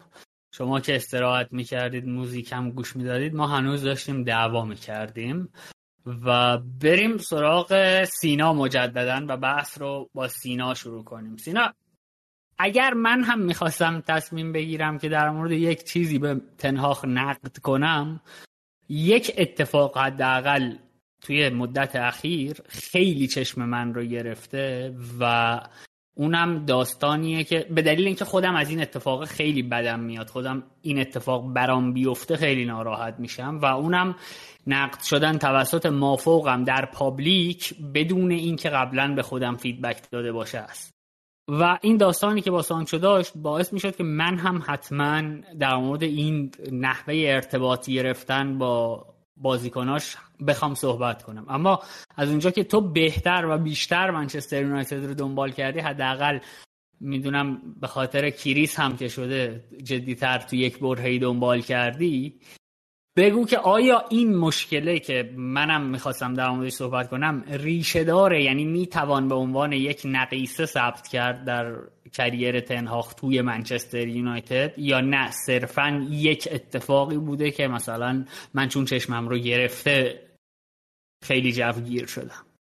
خب نوید من می‌خوام از اونجای شروع کنم که بیایم مثلا راجع به مدیریت منابع انسانی صحبت بکنیم. چون بحث من منیجمنت ربط کاملا مستقیم به این موضوع داره و خب هم تو هم محمد رضا رشته دانشگاهی تو مدیریت بوده و فکر خیلی بهتر از من می‌تونید تو این زمینه صحبت بکنید اما تعریف مدیریت منابع انسانی حالا تو کتابی که آقای گری دسلر نوشته اینطور گفته که سیاست ها و اقدامات مورد نیاز برای اجرای بخشی از وظیفه مدیریت است که با جنبه های از فعالیت های کارکنان ارتباط مستقیم دارد و با آنها بستگی دارد که شامل کارمندیابی، آموزش دادن کارکنان، ارزیابی عمل کرد و ایجاد محیطی سالم و منصفانه برای کارکنان است که ما اگر اینو بیایم تعمیم بدیم به بحث خودمون تو باشگاهداری و فوتبال می‌تونیم کارمندیابی و هم recruitment تعریف بکنیم که راجبش تو بخش اول صحبت کردیم. آموزش دادن کارکنان میشه هم بحث tactical و technical و training. ارزیابی عملکرد rating. و ایجاد محیطی سالم و منصفانه برای کارکنان رو می‌تونیم اعتماد سازی یا همون trust building و man management در نظر بگیریم. و اهمیت مدیریت منابع انسانی در موارد مختلفی به چشم میاد. شش تا مورد خیلی روشن داره. یکیش جلوگیری از جابجایی بسیار بالای کارکنانه. یکی دیگهش جلوگیری از استخدام فرد نامناسبه. یکی دیگهش جلوگیری از اعمال تبعیض و استاندارد دوگانه است. چهارمیش جلوگیری از متهم شدن به تخطی قوانینه پنجمیش رعایت مقررات در رفتار با کارکنان که به سانچو می‌رسیم. شیش آموزش کافی و افزایش اثر بخشی زیر مجموعه شماست. که خب روشن می‌کنه چرا مربی هایی که من منیجمنت خوبی دارن مثل آنجلوتی مثل زیدان همچنان شغل دارن. و تو حتی زمانهایی هم که بیکارن بهشون پیشنهادهایی داده میشه. و تنهاخ تو باشگاه یونایتد چهار مورد داشته که می‌تونیم تو زیر مجموعه man management تعریفش بکنیم. case رونالدو بوده دخئا بوده هری مگوایر و سانچو. که خب از رونالدو من شروع می‌کنم. اینو بدون هیچ bias ی میگم نه به خاطر اینکه رونالدو رو دوست دارم. من از چند زاویه به این قضیه نگاه کردم و هنوز باورم نمیشه. چرا تن‌هاخ وقتی وارد باشگاه شد مستقیما نگفت که ما ایده های خاص خودمونو داریم. اون روزی که تنهاق به عنوان مربی منچستر یونایتد معرفی شد ازش در مورد رونالدو پرسن و نقشش تو تیمش گفت قرار برای من گل بزن در صورتی که می‌تونست این موضوع رو بسته نگه داره بگه ما قرار ارزیابی بکنیم.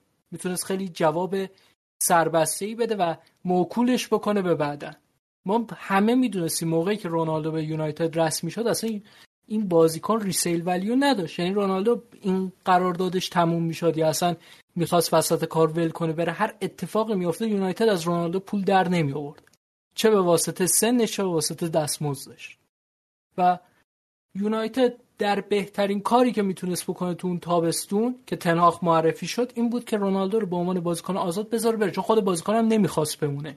حالا یه بخشی از حالا اون فرزند تازه به دنیا اومدش هم مریض بود و حالا یه سری میگن به خاطر اون نیومد پیش و یه سری میگن اصلا نمی‌خواست تو تیم لیگ اروپایی بازی کنه. دلیلش هرچی بود کاملا برای همه مشخص بود که مسیر رونالدو و یونایتد از هم جدا شده. و خب تنهاخ باید اینو می‌فهمید و قبول می‌کرد. و تنهاخ اومد یه شوی رو انداخت که خب همه جوره ضرر بود.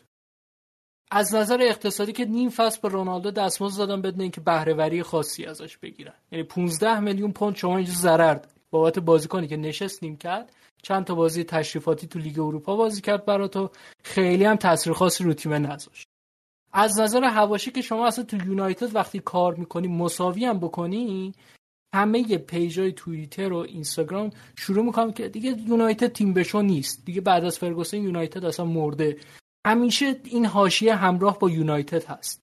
و شما وقتی رونالدو رو داری و تو تیم هم نقش اصلی بهش نمیدی به هواشی که در ادامه راه می‌تونه جلو راهتو بگیره اضافه می‌کنی. از نظر فنی هم من روزی که تنهاخ معرفی شد به تهران گفتم تهران سر ضبط حاضر می‌تونه شهادت بده.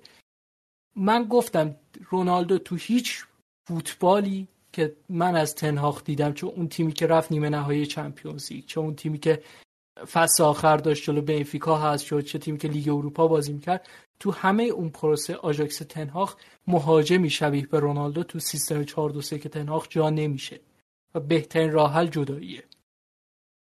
و شما همه این جوانب رو می‌دونستی و بازیکنه رو نگر داشتی و یه حاشیه درست کردی و نهایتا ته این شو به اینجا رسید که آره تنهاخ شهامت داشت رونالدو رو گذاشت کنار. که من واقعا المان شهامت رو تو این قضیه متوجه نمیشم. بازیکن تابستون می‌خواست بره. تو می‌تونی همون موقع عذرش رو بخوای. نه به که نیم فصل هی تو کشمکش و گرفتاری و اینا بفرستیش بره. خب همون موقع میفرستش. من فکر کنم شهام تعریف از شهامت غلطه. شهامت کاری که کنته با ایکاردی کرد. اومد تو باشگاه گفت آقا من اینو نمی‌خوام. تو تیم من جا نمیشه بفروشیدش دورش تیم بسازید. اگر قرار برای اسکودتو بجنگیم ایکاردی بره پولش بیاد تو باشگاه باش تیم درست بکنیم. این شهامته به نظر من که شما از در میای تو اولین تصمیم قاطع بگیری و بعد از اون هم یونایتد از نظر عملکرد تو خط حمله عملکرد خیلی خاصی نداشت. یعنی شما آمار فصلی که رونالدو به عنوان main striker بازی کرده برای یونایتد رو ببینید یونایتد 57 گل تو لیگ زده. و فصلی که تنهاخ سوم شد و فصل موفق بوده 58 گل تو لیگ. یعنی حتی اگه اون یه گلی هم که رونالدو تو پرمیر لیگ زد مقابل اورتون کسر بکنیم دقیقا به همون مقدار گل زدن. اگه تاثیر رونالدو رو حذف بکنیم دقیقا همون تعداد گل زدن. دقیقا کدوم کردیت؟ یعنی اون خط حمله ای که می‌گفتن تنهاخ بعد از رفتن رونالدو به ضربه ای نخورده رو کجا شما پیدا می‌کنید و می‌دونید مشکل از اونجای شروع میشه که ما متوجه نمیشیم که غیر از اون بخش خط حمله یه بخش خط دفاعی هم هست که پیشرفت کرده. و برای یونایتد فصلی که با اوله و رانگنیک سپری شد این تیم 57 گل خورده و فصلی که با تنهاخ شروع شد و منجر به کسب سهمیه شد 43 تا گل. و اینجاست که تنهاخ باید credit بگیره. و وقتی شما context رو درست متوجه نشی یه دفعه میان یه فرقون credit میدی به آدمه که بابت کاری که اصلا توش سیاست درستی نداشته. بله تنهاخ کردیت می‌گیره. بابت اینکه تیمی که فصل قبل 57 گل خورده رو با 43 تا گل تقلیل داده تعداد گل خورده شو چرا؟ چون مارتینز رو خرید و کاسمیرو رو و واران رو هم بخش زیادی از فصل داشت و اینها کمک کردن که تیم شما کمتر گل بخوره.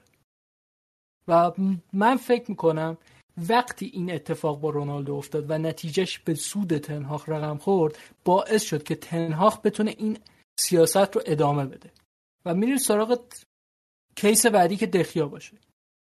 کیس دخیا حالا به نسبت اونقدر کشمکش زیادی نبود. همه متوجه شده بودیم که تنهاخ ناراضی از بابت بازی با پای دخیا و حقم داشت. و اینجا جایی که واقعا میشه طرف تنهاخ گرفت و واقعا به ایده هاش نمی‌خورد. اما باز همون بحث شهامتی که میگن تنهاخ داشت بازیکن رو نخواست اینجا عکسش رو ما اینجا می‌تونیم ببینیم که تنهاخ اینجا هم سستی کرد و ترسید از تصمیم قاطع گرفتن که دخیا بعد از هشت روز از پایان قراردادش میاد تو اینستاگرام و توییتر اعلام می‌کنه که خوشحال شدم که بخش از تاریخ یونایتد بودم سالهای خوبی رو اینجا سپری کردم. خیلی دوران خوبی بود از همه تشکر کرده گفت من دیگه با این تیم داستانم تموم شده. و باز هم تصمیم از طرف مربی گرفته نشد. ما داریم راجع بازیکنی صحبت می‌کنیم که اکانت طرفدار منچستر یونایتد یک فیلم یک ساعت 46 دقیقه ای از سوتی های این آدم گذاشته تو توییتر. یعنی شما اگر اینجا ترسیدی که تصمیم قاطع بگیری با وجود این همه مدرک که نشون میده این بازیکن برای ادامه دادن سطح لازم رو نداره واقعا باید به خود شک بکنی. و فکر کنم اینجا هم باز تنهاخ اشتباه کرد که همون موقعی که فصل تموم شد و اون بازی اف ای کاپ فینال اف ای کاپ که به سیتی باختن از دخیا تشکر نکرد و براش آرزو موفقیت نکرد و تصمیمش رو همونجا اعلام نکرد. چون دیگه بعد از اون که منچستر یونایتد تو تقویم بازی و بازی دیگه ای نداشت. و دو تا کیسی که جدیدن تنهاق باز کرده که بیشتر بهش نقد وارده برخلاف دوتای قبلی کیس هری مگوایر و سانچوه. در مورد هری مگوایر من همون تابستونی که تنهاق اومد گفتم تنهاق وقتش رو داره که کاپیتانش رو خودش انتخاب بکنه و حتی کاپیتانش رو خودش بیاره تو این تیمه. یعنی یک بازیکن رو بیاره که چمپیونز لیگی باشه انگلیسی بلد باشه انقدر اسم بزرگی داشته باشه که بقیه اون رخکن بهش اعتنا بکنن و بازوبند رو بگیره و این دو فایده داشت. هری مگایر فشار از روش برداشته می‌شد و یونایتد هم کاپیتان خوب گیرش میومد ولی این کارو نکرد و اومد تو مصاحبه هاش همون حرفای گل و بلبلی که در مورد رونالدو می‌زد رو در مورد مگایر هم تکرار کرد که آره کاپیتان ما میمونه قراره تو تیم نقش مهمی داشته باشه و اصلا یه حرفایی زد که آره من به عنوان مدافع وسط سمت راست میبینمش و حرفایی رو زد که به ما این ساینا رو می‌داد که می‌تونیم ببینیم که مگایر تو تیم تنهاق جا داره و نقش داره. اما وقتی فصل شروع شد ما دیدیم که واران تو سمت راست قرار گرفت تو بین اون دوتا مدافع وسط و لیسنرو کار شروع می‌کرد سمت چپ. بعدتر که لیسنرو مصدوم شد باز هری مگایر ترجیح نداشت. لوکشا رفت دفاع وسط که حتی یادتم باشه محمد رضا ما صحبت هم کردیم تو اپیزود جنبندی پرمیر لیگ. گفتیم که باعث شد پروگرسش رو هم از دست بده سمت چپ. و این بازیکن از نظر روحی و روانی توسط تنهاخ کلا نابود شد. بازیکنی که می‌تونست همون ابتدای امر فشارها از روش برداشته بشه یا حتی اصلا با هم دست بدن و یه فکری بکنن که یه راه حلی پیدا بکنن و این جدایی میسر بشه به شکل خوبی شد به یک موزل. و امسال هم که کاپیتانی ازش گرفته شد خیلی به این آدم برخورد و دیدیم که سر انتقالش به وست هم هم بازی در آورد و یه جورای یونایتد رو اذیت کرد. و عملا پلن یونایتد بر دفاع وسط به هم ریخت. قضیه هری مگایر و کنسل شدن رفتنش به وست هم خب اینجا هم باز به نظر من به تنهاق نقد وارده که شما می‌تونستی به دنبال یک راه حل بهتری بگردی و یک شکل بهتری رو پیدا بکنی برای جداسازی از یک سری از بازیکنان نه فقط صرفا هری مگوایر و بعدتر هم که کیس سانچوه که شما اصلا موظف نیستی هر چیزی که درون باشگاه هست رو leak بکنی. بیا بگی آره فلانی خوب تمرین نمی‌کنه فلانی سرش تو گوشیه اون یکی دیر اومد سر تمرین و بعد بازی که با آرسنال باخت ازش پرسیدن چرا سانچو تو لیست نبود می‌تونست خیلی سربسته و اصلا به شکلی که خبرنگار رو بفرسته پی کار خودش بگه چون من مربیم و من انتخاب می‌کنم که تو لیست باشن. اینجوری این قضیه بسته باقی میموند و خود سانچو هم ابزاری نداشت برای اینکه بخواد مقاومت بکنه یا حرفی بزنه. و اصلا کار اشتباهی هم نبود اون مدل جواب دادن. چون اصلا به خبرنگار ربطی نداره فلانی تو لیست نبود. شما مربی تیمی. مثلا کلید باشگاه در اختیار شما شما می‌تونید آبدارچی رو اخراج بکنید و من حرفم در مورد من منیجمنت تنهاخ اینه که همون موردی که اشاره کردم. رعایت مقررات در رفتار با کارکنان و اون ایجاد محیطی سالم برای کارکنان رو رعایت نکرده و اعتمادی تو اون اسکاد وجود نداره. و الان بازیکنهایی که تو اون اسکوادن پیش زمینه فکری نامطمئنی دارن؟ از تنهاق و رابطه ای که بین این مربی و بقیه بازیکن ایجاد شده یک رابطه ایه که شک و تردید توش وجود داره. هیچ بازیکنی الان مطمئن نیست از حرفایی که تناق بهش می‌زنه. نمی‌دونه الان داره بهش تیکه میندازه داره ازش تعریف می‌کنه داره آمادهش می‌کنه که بفرستتش تو مسلخ قرار قربانی بعدی باشه و محیط رخکن هم محیط ناسالمی شده. الان من فکر نمی‌کنم رخکن یونایتد الان شرایط ویژه‌ای داشته باشه از نظر آمادگی ذهنی و فکر می‌کنم همواره این ترسه تو بازیکن یونایتد هست که قربانی بعدی که و الانم صحبت در مورد وارانی که بعد از یک سال نیم تناق فهمیده واران رو نمی‌خواد و میاد تو کنفرانس میگه واران نمی‌تونه جلوس پرس سیتی بازی بکنه. به چی استناد می‌کنه؟ به بازی فصل 19 20 بازی برگشت تو اتحاد که واران پرس می‌شد و اصلا دیگه پرس سیتی اون شکلی نیست یعنی با سه نفر نمیرن یک نفر رو تله پرس بکنن. و استناد کرده به اون و جانی اونز رو بازی داده که حالا این فصل در حد خودش بازیکن بدی نبوده ولی ما می‌دونیم دیگه جانی اونز اگر از نظر تکنیکی و خواب تو بازیکن بهتری باشه ولی از بقیه جنبه ها شما رو اذیت می‌کنه. و ببینیم سه تا موقعیت گیره بازیکن سیتی میاد تو دو قدمی اونانا. که خب وظیفه دفاع وسط دیگه واقعا اون موقعیت ها رو تیم متحمل نشه. در نتیجه من فکر می‌کنم رفتاری که تنهاخ با بازیکنها کرده باعث شده که بازیکنهای قبلی حالا چه اونایی که از قبل تنهاخ بودن چه بازیکنهایی که فعلا اومدن بعد از ورود تنهاخ هیچ کدوم نسبت به آینده خودشون تیم تیمه یک حدی از اطمینان رو نداشته باشن. و ما در کنار اینها یه دابل استانداردی هم داریم. یعنی وقتی رونالدو گل نمی‌زد وقتی عمل کرده مهاجمای فصل پیش یونایتد خوب نبود غیر از رشورد تنها علنا می‌گفت باید بازیکن بهتر کنه خودش خودش رو پیشرفت بده. اما الان در مورد رشورد میگه به زودی گل خواهد زد. یعنی عملا همه اون استانداردهایی که برای بازیکنهای فصل پیش رو کنار گذاشته برای رشورد. در مورد بورنا همینطور. اینجوری نمیشه واقعا رخکنداری کرد. و من فکر کنم این نه تنها برای تنهاخ در یونایتد بلکه برای ادامه مسیر تنهاخ هم بد خواهد بود. چون یونایتد و با دیگر باشگاه بزرگ دنیا آژاکس نیستن. شما تو آژاکس با بازیکنهایی کار می‌کنی که نهایتا یک سال دو سال از آکادمی اومدن بالا. هنوز اونقدر چهره بزرگی ندارن. و شما راحت می‌تونی کنترلشون بکنی. هیچ کس ادعایی نداره.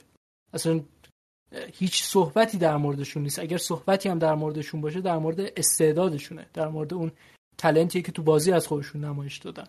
و خب این بازیکن خیلی قابل کنترل ترن تا بازیکن هایی که استار بودن یا یه رپیوتیشنی داشتن و به این باشگاه اومدن. یا اصلا تو همین باشگاه رپیوتیشن برای خودشون ساختن. و این چیزی که تنها برای موقعیت های شغلی بعدیش هم تهدید می‌کنه.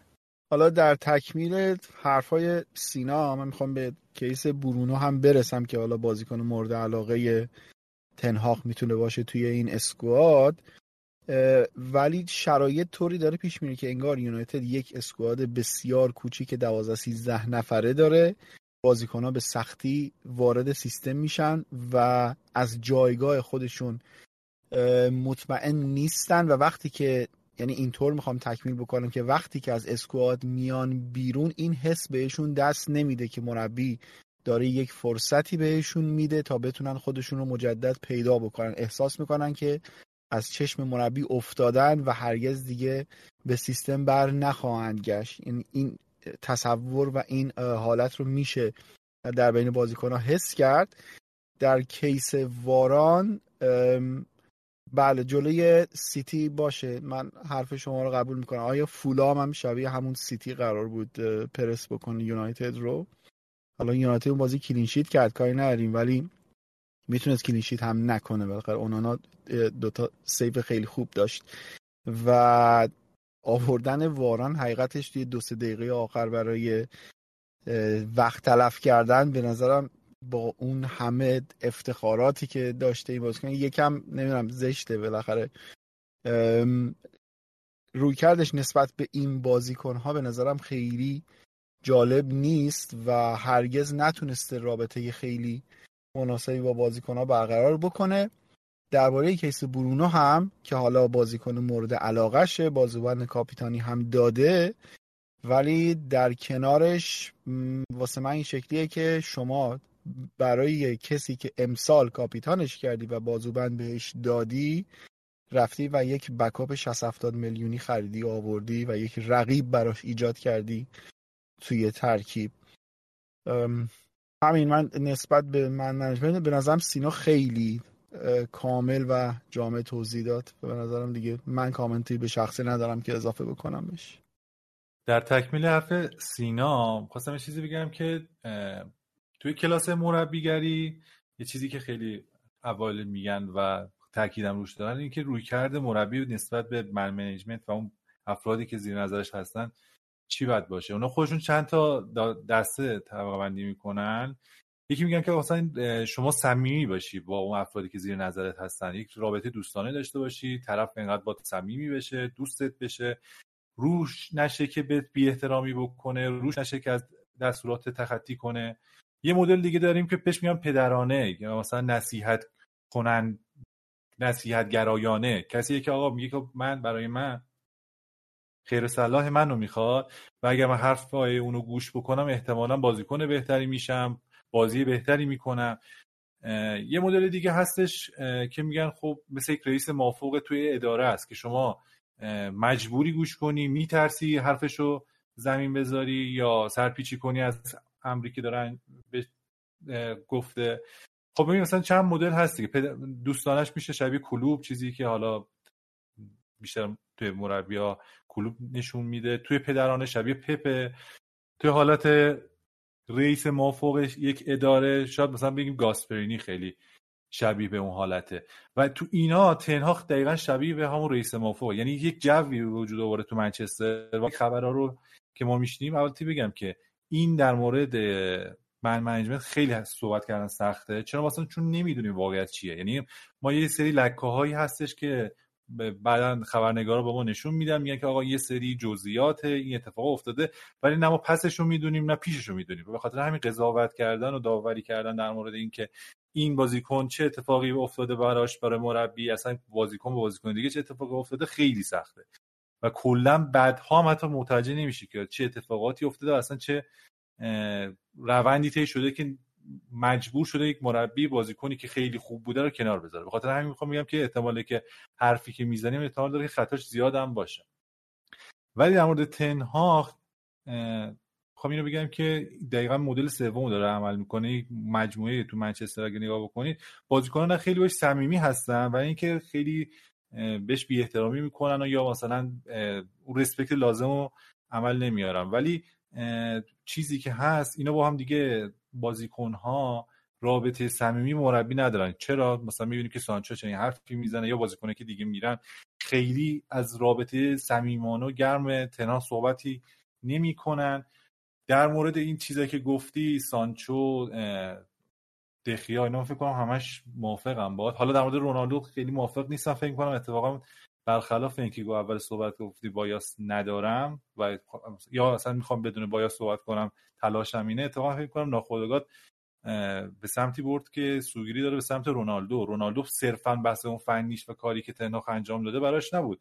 تنهاخ به عنوان یک مربی اتفاقا باید نگاه می‌کرد که سریع جاج نکنه رونالدو رو و بذاره تو تیم بمونه و اگر اتفاقات دیگه افتاد کم کم از تیم بذارتش کنار. و این اتفاق هم افتاد. و این بازیکن بعد از اینکه نیک نشین شد و ماجرایی که دیگه داشت مشخص شد که خیلی انگار با تیم همدل نیست و اون چهره تیم چهره یک تیم آسیب زده به خاطر همین بعدش که رفت و مصاحبه کرد با پیرس مورگان که کلا دیگه برنامه های یونایتد و تنهاخو یک سره کرد در موردش. و اینکه در مورد سانچو مدارا کرد و با توجه حالا شایعات ما نمی‌دونیم چقدر دقیق و صحتشون چقدره ولی سعی کرد که با مدارای سانچو اونو برگردونه به اون فیتنسی که مد نظرشه. ولی خب بعد دیدیم که سانچو حتی حالا کار تنها غلط بود کاملا ولی مثل که خود سانچو رفتار مناسبی تو تمرین نداشته فیلمایی که ازش در میومد خیلی جدیت لازم رو نشون نمی‌داده و بقیه هم خیلی همراهش نمی‌کردن و از گروه واتساپ هم انگار انداختنش بیرون. این چیزهایی هستش که میگم صد درصد از روایت رو نمی‌دونیم و این اتفاقا مشکل ایجاد می‌کنه در مورد نظر دادنمون. من فکر کنم که در مورد اینکه تنهاق چقدر کار درستی انجام داده کارش غلط بود باید یه ذره تعامل کنیم. من در مورد اون رابطه رئیس و موافقی که گفتی که تنهاخ مثل یک موافق میمونه. خب ما مربی بزرگتر از تنهاخ هم داشتیم که همین سیاست داشته. خود جوز مورینیو همین سیاست رو تو داریش داره که با همه بازیکنهاش به یک شکل رفتار نمی‌کنه و خیلی سختگیره و واقعا کار می‌خواد از بازیکن و کم میشه با بازیکن رابطه پدرانه یا دوستانه داشته باشه. اون بازیکن باید خیلی بالغ باشه و خیلی آب دیده باشه که بخواد مورینیو رو جذب خودش بکنه. مثلا لمپارد یه بازیکن شاخصی بوده از این نظر. ولی در مورد تنهاخ من حرفی که دارم اینه که ما برای اینکه یک به علاوه یک مساوی دو بنویسیم لازم نیست که بریم اثبات بکنیم که یک به علاوه یک مساوی دو میشه. شما خودت می‌دونی تو آژاکس چی کار کردی می‌دونی با چه بازیکنهایی کار کردی. و از طرفی هم می‌دونی که الان تیمی که بهت دادن نیاز داره که یک پوست اندازی بکنه. در نتیجه نه بازیکن 37 ساله می‌خواد نه بازیکن رو می‌خوای که تو فوتبال که تو بازی می‌کردی جا میشه. دیگه نیازی به جاش کردن به مرور زمان نیست. اونم بازیکن مثل رونالدو که اصلا طرف 16 سال پرایم داشته. دیگه تو واقعا نیازی به جاش کردن یک بازیکن نزدیک نداری اونم کسی که در این سطح پرفورم کرده. خب منطقی ترین راه حل و منطقی ترین شکلش اینه که شما با رونالدو محرمانه و خیلی خصوصی تو دفتر صحبت بکنی و به یک راه حل برسی. که باشه تو برو ما قرارداد تو شبه حالا نمیشه بگیم کاملا فسخ می‌کنیم ولی transfer fee نمی‌گیریم تو فقط دنبال تیم بگرد برو قرارداد بعدی تو ببند خیلی من فکر می‌کنم این راه حل راه حل بهتری بود و برای یونایتد هم بهتر بود. به جای اینکه بخواد نیم فصل قرضی وخورست رو بگیره سی میلیون پوند save کردن برای اون پست خیلی به نفع یونایتد می‌شد. تا اینکه 15 میلیون پوند داشته باشی باش بری قرضی ژانویه وخورست رو بگیری که با این که من فکر می‌کنم بازیکن بدی نبود علی برخلاف اون همه انتقادی که ازش شد چون طرف کارایی که داشت همین بود. یعنی چیزی که می‌تونست به شما ارائه بده همینی بود که ما دیدیم. و من فکر می‌کنم آپشن بهتری برای یونایتد تو تابستون به وجود می اومد اگر رونالدو همون اول می‌رفت. و من نقدی که به تنهاخ دارم اینه که شما نیازی نیست همه بازیکنان رو به مرور زمان بشناسی.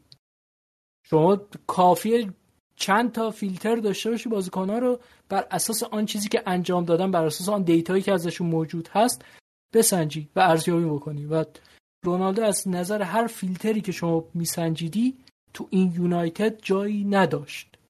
من به خاطر هم میگم بایس نرم چون اگه به نظر من بود که می‌گفتم اصلا اثر یونایتد هم زیاده. ولی دارم به خاطر همین میگم بایس نرم که میگم اصلا تو این یونایتد رونالدو به هیچ جوره جا نمی‌شد. یونایتدی که تنها قرار مربیش بشه. در نتیجه شما نیاز به یه نیم فصل جاش کردن رونالدو نداشتی. در مورد مگوایر همینطور. اصلا مگوایر کاملا مشخص بود زیرا اون دو سال مداوم ترول شدن تو سطح اول فوتبال انگلستان دیگه نیازی نبود که شما ازش اون حمایت ها رو بکنی. بدتر یه بار سنگین رو دوشش هم گذاشتی. کاپیتان رو دستش باقی گذاشتی. گفتن اوله اینو کاپیتان کرده رانگنیک که اومد وسط فصل بود مسلحت ایجاب می‌کرد که این کار نکرد و تنهاخ هم که اومده خب باز هم این کاپیتان مونده دیگه. حتما این بازیکن قرار یه چیزی نشون بده. باز انتظارات از این بازیکن بالا موند. فکر نمی‌کنم اتفاق مثبتی بود برای مگوایر اتفاق. در نتیجه من فکر کنم این مدل رخکنداری شیوه درستی نیست. نه اینکه شما رابطه موافقی داشته باشی با بازیکن شیوه غلطی باشه. نه بازیکن باید از اون فردی که بالا سر خوشه حساب ببره در نهایت که بتونه عملکرد خوبی ثبت بکنه. ولی این راهش نیست. اینکه شما پیش زمینه فکری که تو ذهن بازیکن در خودت ساخته باشی یه آدمی باشه که هر آن ممکنه به تو خیانت بکنه فکر نمی‌کنم پیش زمینه درستی باشه. سینا در مورد این من منیجمنت تنها کاملا باید موافقم یعنی جدا از بحث رونالدو تمام بحثایی که می‌کنیم کاملا موافقم.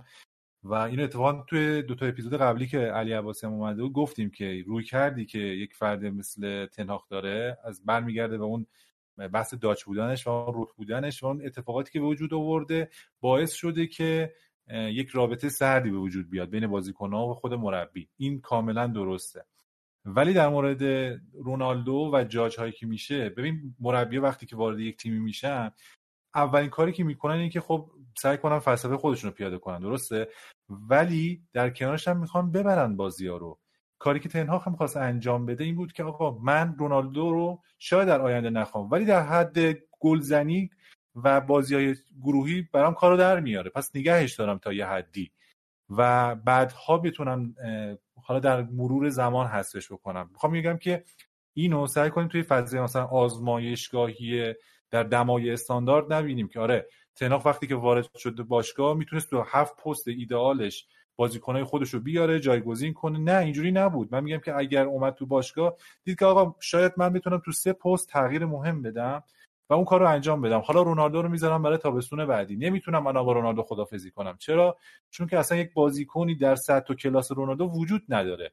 من اگه بخوام بازیکن استعدادم بخرم شاید به ضررم بشه. در نتیجه نگهش میدارم و اگر دیدم خیلی دیگه نمی‌تونه با من بسازه میذارمش کنار. خب این ببین مسیری که طی شده رو من به عنوان آرسنالی واقعا می‌تونم باز دوره مثال بیارم. یعنی اوبامیانگ و بازیکن دیگه مثل اوزیل هم همین بودن. آرتتا نمی‌تونست بیاد بگه آقا اینا بازیکنان که احتمالا در ایده های آتی من جایی نخواهند داشت. پس من روز اول دارم اوبامیانگ گذارم کنار. اوزیل هم بذارم کنار. نه اینجوری نبود. اومد به اوبامیانگ حتی هم گرفت.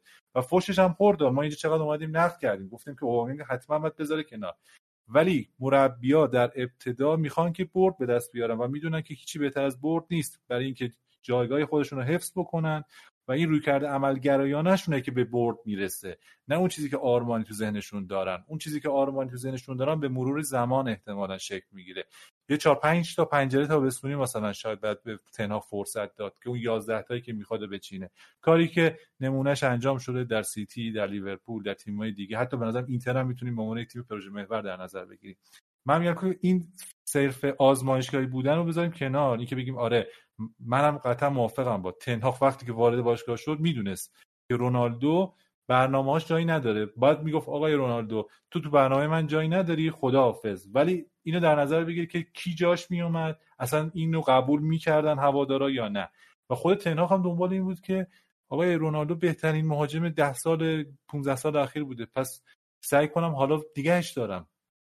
ببین اون گزاره که استفاده می‌کنی درسته به شرط اینکه هدف هم واقعا بردن باشه. خب یونایتد فصل اول برای چی رقابت کرد؟ واقعا برد چیزی رو؟ یونایتد سهمیه رو گرفت. کار سختی بود ولی سهمیه رو گرفت. اما واقعا دنبال بردن نبود و رونالدو یه فصل بیشتر قرارداد نداشت. یعنی یونایتد تیمی آماده بردن نبود که با رونالدو مثلا که یه فصل قرارداد داره بخواد ببره. و هوادارهای یونایتد هم آماده پذیرش این موضوع بودن که رونالدو بره. چون حداقل منی که اون فصل همه بازی یونایتد رو دیدم روزی نبود که نگم توییتر رو چک بکنم این صفت مشکل تاکتیکی رو نبینم در مورد رونالدو. از طرف طرفدار یونایتد. یعنی طرفدار یونایتد قاطبهشون آمادگیشون رو اعلام کرده بودن با رفتن رونالدو. میگم ما داریم راجع بازیکنای صحبت می‌کنیم که طرفدار یونایتد ریتشون نمی‌کردن. این پوگبا بازیکنی بود که رفت. و کسی الان معترض نیست به تنهاق که چرا گذاشتی پوگبا بره. چون پوگبا دیگه عملکردش رو همه دیده بودن می‌دونستن که آقا این مصدوم میشه یه ماه هست دو ماه نیست. نمیشه روش حساب کرد. در مورد رونالدو گفتم آقا سنش بالاست دیگه اون کارایی قدیمو نره اون بازیکن 2008 نیست نمیخوایمش گذر کنیم. در مورد دخیا میگم یه فیلم یک ساعت و 46 دقیقه از اشتباهاتش موجوده و ساخت و پرداخت دوستان یونایتدیه. و میگم شما هر وری رو نگاه می‌کنی می‌بینی که تنهاخ ابزارش رو داشت دستاویزش رو داشت که این کار رو انجام بده. اصلا محال شما وقتی بیای ادعا بکنی که تنهاخ می‌خواد تو پنج سال چهار سال یه تیمی رو بسازه یازده تا اصلی خودش رو داشته باشه چهار پنج تا تعویزی هم که هر تیمی نیاز داره که بخواد خودش رو تو بازی نگه داره و شرط رو تغییر بده و تیم خودش رو بسازه آماده کنه برای بردن. بعد با همون ادعا بیاد بازیکنی که یک سال قرارداد داره رو نگه داره به منزله اینکه می‌خواد ببره. بالاخره ما چهار سال بعد قرار ببریم یا امسال قرار ببریم. و اینکه اصلا شما چجوری جاج کردی اسکواد یونایتد که رونالدو رو نگه داشتی به منزله بردن؟ و اینکه رونالدو می‌تونه گل بزنه و اون بخش گلزنیش من موافقم رونالدو می‌تونه گل بزنه. ولی خب تو سیستمی که دورش طراحی بشه نه سیستمی که مربی رشوردو می‌ذاره اون جلو یا مارسیالو می‌ذاره اون جلو رونالدو نیمکته. خب وقتی طرف قرار نیمکت بشه خب چجوری گل بزنه؟ وقتی جلو تاتنهام طرف تا دقیقه 90 گوشه زمین میفرسته تمرین بکنه بعدش نمیارتش تو فردو میاره مکتامینی میاره ولی این بازیکن نمیاره تو خب این بازیکن کجا می‌خواد گل بزنه؟ تو کدوم فرصتی که قرار بهش داده بشه قرار اون گل رو بزنه؟ فرصتی که به رونالدو داده شد محدود بود دیگه. در نتیجه پس این آدم ایده ای برای استفاده از رونالدو نداشت. فقط می‌خواست بگذره این فصل. فقط می‌خواست رونالدو رو یه جوری منیج بکنه. ولی به عنوان کسی که این همه سال بازی رونالدو رو دیده بهتون میگم مشکلی که همه مربی تو منش کردن رونالدو داشتن این بود که رونالدو رو اگه می‌خواستن استراحت بدن یا بهش بازی ندن میذاشتن نیمکت. ولی زیدان این کار نمی‌کرد. چرا؟ چون می‌گفت اگه بازیکن قرار استراحت بکنه به طور کلی باید ذهنش از اون مسابقه خالی بکنه و تمرکزش رو بازی بدتر باشه و از لیست خطش می‌زد و رونالدو با این موضوع اوکی بود. اما وقتی شما رونالدو رو می‌ذاری رو نیمکت عملا داری از بازیکن به یک شکلی استفاده ابزاری می‌کنی. چون اگر تیمت ببره و رونالدو نیاد تو که خب میشه آره تیم من به رونالدو بهتر نتیجه می‌گیره پس در نتیجه رونالدو باید نیمکت بمونه و این نقش رو قبول بکنه. اگر هم بازی رو عقب باشه رونالدو رو بفرسته تو زمین و بازی رو ببره که میشه تعویض طلایی مربی رونالدو رو آورد تو زمین کارو در آورد. اگرم عقب باشه رونالدو رو بیاره تو زمین و جواب نده باز مربی مسئول از اشتباهش میگن رونالدو رو آورد تو زمین رونالدو هم نتونست کاری بکنه دیگه. طرف هرچی رو نیمکت داشت و خالی کرد تو زمین نتیجه نگرفت. در نتیجه رونالدو نمی‌خواد اون سیبله باشه و حق هر بازی کنیم شما ممکنه باش مخالف باشی یا به عنوان یک مربی به عنوان یک فردی که فوتبال رو دنبال می‌کنه. اما طرف همچین دیدی داره. در نتیجه شما می‌تونی با این دید مخالف باشی و بازیکن قطع همکاری بکنیم مخصوصا تو شرایطی که رونالدو اون تابستون داشت و می‌خواست از باشگاه بره. خیلی هم عالی. من با ذکر این نکته میکروفون رو بدم خدمت های دروچی بعد از یک ساعت و نیم. سلام تهران. خب من یه اول یه سلام بکنم بعد از یک ساعت و نیم دو ساعت اول سلام بکنم. محمد رضا موقعی داشت حرف می‌زد در تو مسئله حرف که ما نهایت تصویری که از داخل رختکن یک تیم داریم خبرهایی که یک سری خبرنگار می‌تونن به صورت لکه‌ای به ما بدن که اولا حرف خیلی درستیه و دوما این که اون خبرهایی هم که بیرون میاد یک دلیلی داره که بیرون اومده. یعنی یک نفری یک سودی می‌بره از اینکه این حرف بیرون اومده و تضمینی هم نیست تو اینکه واقعیت باشه. حقیقتش اینه که من منیجمنت مربی و بازیکن می‌تونه تو اتاق مربی باشه یک به یک با بازیکن. و خب یعنی هیچ کسی دیگه ندیده که خبر رو بیرون بده و اگر مربی یا بازیکن هم خبر رو بیرون میده ممکنه به هر دلیلی خبر رو عوض بکنه. واسه همین هم هستش که من منیجمنت یک مربی رو جاج کردن کار نه که سخت بلکه کاریه که باید یک ذره کار تریکیه به قول انگلیسی ها. شما باید یه ذره سعی بکنی خوب و بعدش رو خودت جدا بکنی. مثلا یه سری حرفایی که بیرون میاد انقدر غیر منطقیه که شما باید خودت اتوماتیک حذفش بکنی. اما چیزی که نیازی به این کار نداره رفتار مربی تو media ست. مربی ها موظفن که تو media حضور داشته باشن. این کاری نیستش که خودشون دلشون بخواد انجام بدن. مصاحبه های قبل بعد از بازی ها اجباریه. بخشی از مسئولیت مربی در قبال مسابقات چه پریمیر لیگ باشه چه سری آ باشه چه چمپیونز لیگ باشه چه لیگ قهرمانان آسیا باشه. چون خب بالاخره مسابقات نیاز داره به اینکه پوشش داشته باشه.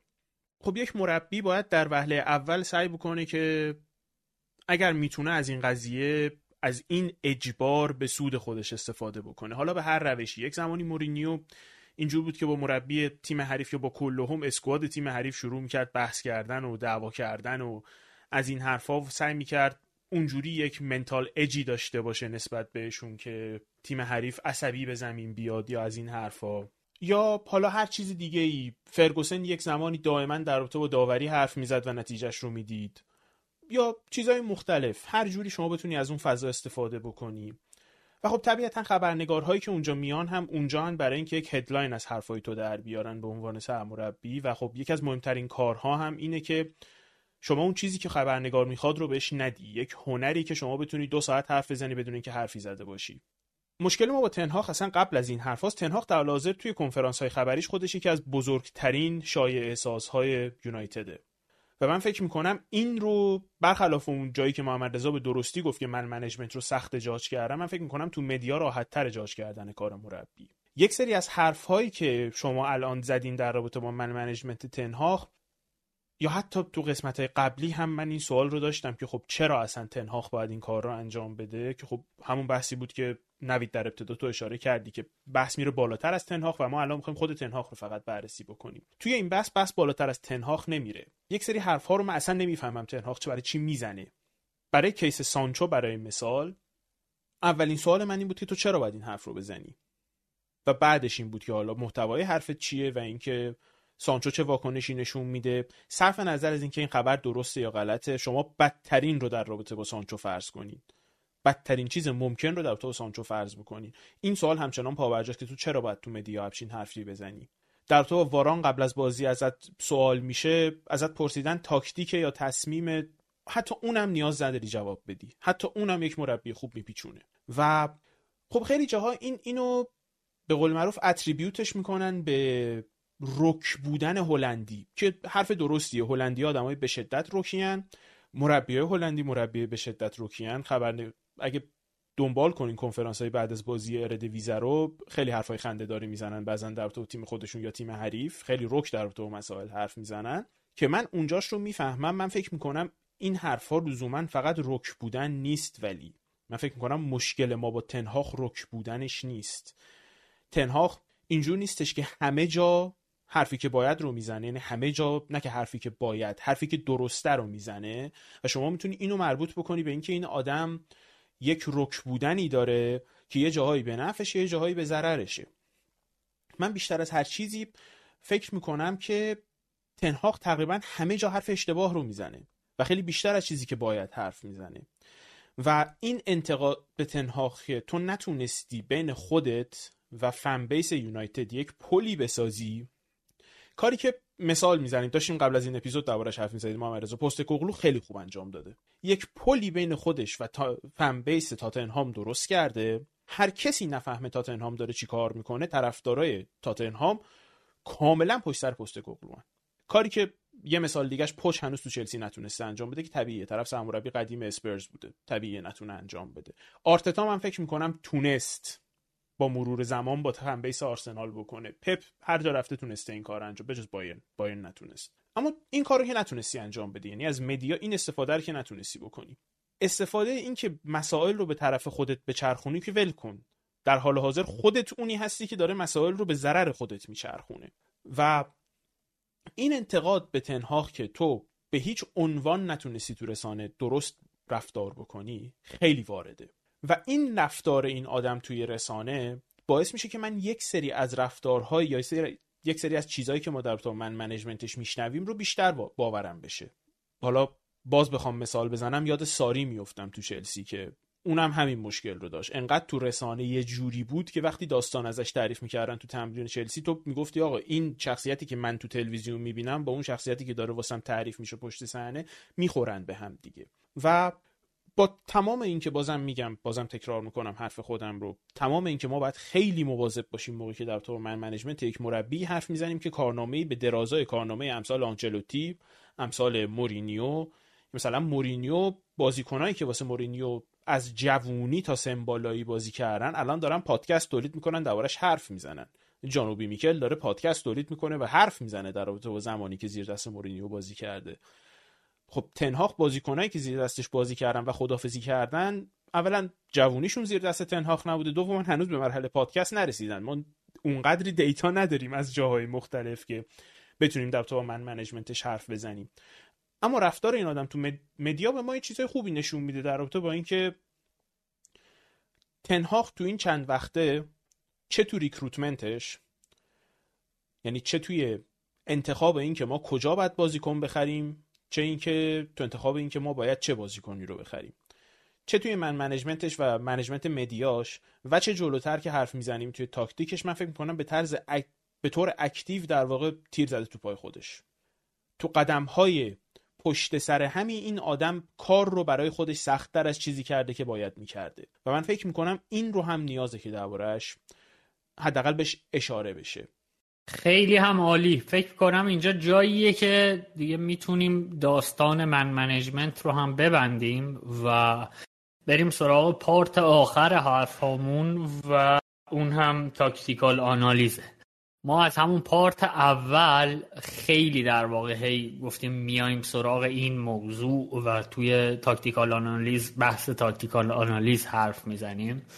و من می‌خوام از سینا شروع کنم مجددا و با یک سوال که سینا من به عنوان حالا یک آدمی که مخاطب فوتباله اینجوری نگاه می‌کنم که مربی یا یک گیم مدلی دارد و برای اون گیم مدل تیم می‌سازد یا اینکه یک تیمی دارد و برای اون تیم بهینه ترین گیم مدل رو می نویسه خب من می‌خوام بدونم که به نظر تو تنهاخ روی کردش کدومه؟ یعنی آدمیه که گیم مدل داره براش بازیکن می‌گیره یا نه؟ هر بازیکنی دادن دستش براش یک گیم مدل بهینه می‌سازه. یا تلفیقی از این دوتاست و اگر نقدی به تنهاخ داری در کدوم یکی از این ساحت هاست؟ میکروفون در اختیار خودت. خب نوید در مورد سوالی که پرسیدی من واقعا گیجم یعنی هیچ ایده ای ندارم که تنهاخ جز کدوم دسته بندی چون فصل اولی که تنهاخ اومد بر اساس داشته هاش و بازیکن هایی که اضافه کرد بهینه ترین گیم مدل نوشت. با این که من بازم میگم این اوور پرفورمی که کردین شما هر فصل نمی‌تونی با 58 تا گل سهمیه بگیری. چون همون فصلی که شما 58 تا گل زدی تیم هایی بودن که از شما بیشتر گل دادن و سهمیه نگرفتن.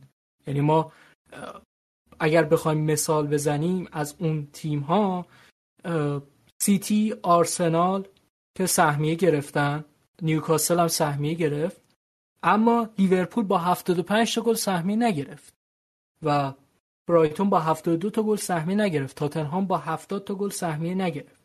برنتفورد هم اندازه شما گل زده ولی سهمیه نگرفته. اون بحثی که محمد رضا می‌کرد که می‌گفت طرفدار یونایتد پروسه تنهاخ رو فهمیدن پروژه تنهاخ رو فهمیدن و می‌خوان با اون همراه بشن من حالا ایده ای که دارم با احترام به نظرات تمام یونایتد فنا. فکر می‌کنم مسیر خیلی مهمتر از نتیجه است. شما مسیری که اومدی دیتای معنادارتریه تا نتیجه که آخر فصل به دست میاد. شما باید بفهمی این مسیر رو چجوری اومدی. یک وقتی از شما قصد می‌کنی از تهران بری یه جای دیگه شمال مثلا. و آزم سفر میشه. مثلا از تهران بری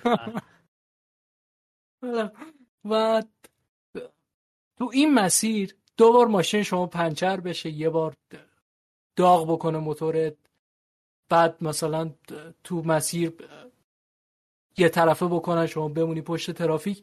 این مسیر رو می‌تونی شما به این صورت دوازده ساعته طی بکنی. می‌تونی خیلی نرمال سه ساعت و نیمه چهار ساعت هم بری. و خب اتفاقی که برای یونایتد افتاد پارسال من فکر می‌کنم همون اتفاقی بود که کسی ندید که این تیم چند بار وسط فصل پنچر کرد چند بار دچار مشکلات شد. این تیم شانس خوبی داشت برای اینکه قهرمان لیگ اروپا بشه. ولی دیدیم هم مسئولیت لیسان رو هم مسئولیت واران همین که اون عدم اعتماد به نفسی که به هری مگایر منتقل کرد بعد از اینکه بازوبند رو بهش داد اما عملا تو تیمیش نقشی بهش نداد. این تیم رو به یک باره تو اون شرایط که نیاز بود از رو نیمکت یه بازیکنی بیاد که یک چیزی ارائه بده یا حداقل تیم رو در یک سطحی نگه داره اون اتفاق افتاد و شما نتونستی تو لیگ اروپا خودت حفظ بکنی جلو اون سویا و سویایی که مربیش کسی بود که همین الان اخراج شده. یعنی راجبی آدمی صحبت می‌کنیم که شغل نداره. و در مورد خط حمله هم که گفتم یعنی شما تعداد گلایی که زدی با برنتفورد برابر شما آنتونی رو 100 میلیون خریدی برونو رو داشتی رشفورد رو داشتی سانچو رو داشتی و حالا گارناچو رو اضافه کردی به عنوان بازیکنی که مستعده و مارسیال و ویک هورست و حتی خب رونالدو هم که بهش فرصت ندادی بازی بکنه و این تعداد گل زدی. من, ف... من فکر نمی‌کنم برنتفورد هم اندازه یونایتد کیفیت داشته باشه. option خط حملهش به اندازه شما گل زده. و این چیزی نیست که شما بتونی بهش تکیه بکنی و بگی ما مسیر رو درست اومدیم پس همین مسیر رو بریم. نه. ما نگاه می‌کنیم ببینیم اون مسیری که اومدیم کجاها به مشکل خوردیم. بعد سعی می‌کنیم این نواقص رو برطرف کنیم که ادامه مسیری که می‌خوایم بریم یا اگر دفعه بعد عازم به سفر شدیم مشکلات برامون پیش نیاد. و نقدی که به تنهاخ وارده اینه که فصل قبل بهینه ترین game model رو نوشت. و به ناپلئونی ترین شکل ممکن نتیجه رو گرفت. اما همیشه کارتا به نفع شما بازی نمیشه. هم ممکنه دست شما دست بدی باشه و شما ببازی اون دستو.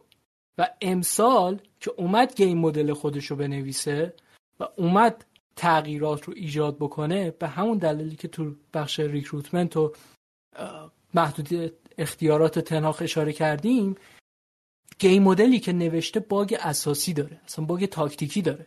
ما صحبت کردیم که تنهاخ مصدوم هم داره ولی بازی مقابل تاتنهام که از جزو بدترین بازی این فصلشونه یونایتد با ترکیب اصلیش بازی کرد. یعنی اونانا مارتینز ماونت برونو رشفورد کاسمیرو واران آنتونی شا فنبیساکا بازی کردن. هویلوند هم بازیکنی بوده که وقتی قراردادش رسمی شد مشکل کمر فکر کنم داشت یا مسئولیت عضلانی داشت نمی‌تونست بازی بکنه. یعنی این نزدیکترین ترکیب به ترکیب فیکس یونایتد بوده که یونایتد در اختیار داشته. و ما می‌دیدیم این تیم اصلا مشکل داره تو زمانی که توپو در اختیار نداره. یعنی از نظر پرس تیمی دفاع تیمی این تیم به راحتی قابل شکستنه. و حالا این همه حرف زدیم در مورد man management ش و احتمالا سر رونالدو. من کامنت جنجالی ها رو بگیرم. اینجا هم اولین موردی که اشاره می‌کنم احتمالا خیلی کامنت های جنجالی بگیرم ولی میگم پایان دوران combination رشفورد برونو رو من فکر می‌کنم بتونیم از الان اعلام بکنیم که دیگه combination رشفورد برونو برای یونایتد و آینده یونایتد و برای سرمایه گذاری کردن تو این باشگاه مفید نیست. بسا چه بسا ضرر هم داره. یعنی شما دو تا بازیکن رو داری که باید بهشون اتکا بکنی اگر می‌خوای تو ترکیب fix داشته باشی و خودت رو به صورت مطلق commit بکنی به فوتبال transition هیچ کمکی به شما نمی‌کنه. یعنی رشفورد track back نمی‌کنه تو pressing هم خوب نیست. برونو هم هر چقدر میدوه بهرهوریش خیلی پایینه. یعنی دوندگیش هرز میره یعنی عملا شما فوتبالی رو بازی می‌کنی که اگر توپ در اختیار شما باشه و شما بتونی کانتر اتک بزنی موفقی. اما اگر کاونتر اتکت نگیره و خونسا بشه بیچاره. چون دو نفر کمتر داری. مورد دوم بحث عدم تعادل بین پویایی و سیالیته که گفتم این دوندگی تیمه. در زمانی که کاسمیرو آمرابات و بازیکنهای دفاعی تر بازی می‌کنن وجود داره. اما چرخش توپ نداری. اما وقتی ماونت و اریکسن و هانیبال بازی می‌کنن یا حتی کوبی ماینو چرخش توپو داری. اما تو اکتای دفاعی مشکل داری و تیم شما در دفاع کردن مشکل داره. نه به لحاظ تیمی ها به لحاظ اینکه این بازیکنان شاخص های دفاعیشون ضعیفتر از بازیکنهای دیگه مثل آمرابات و کاسمیرو.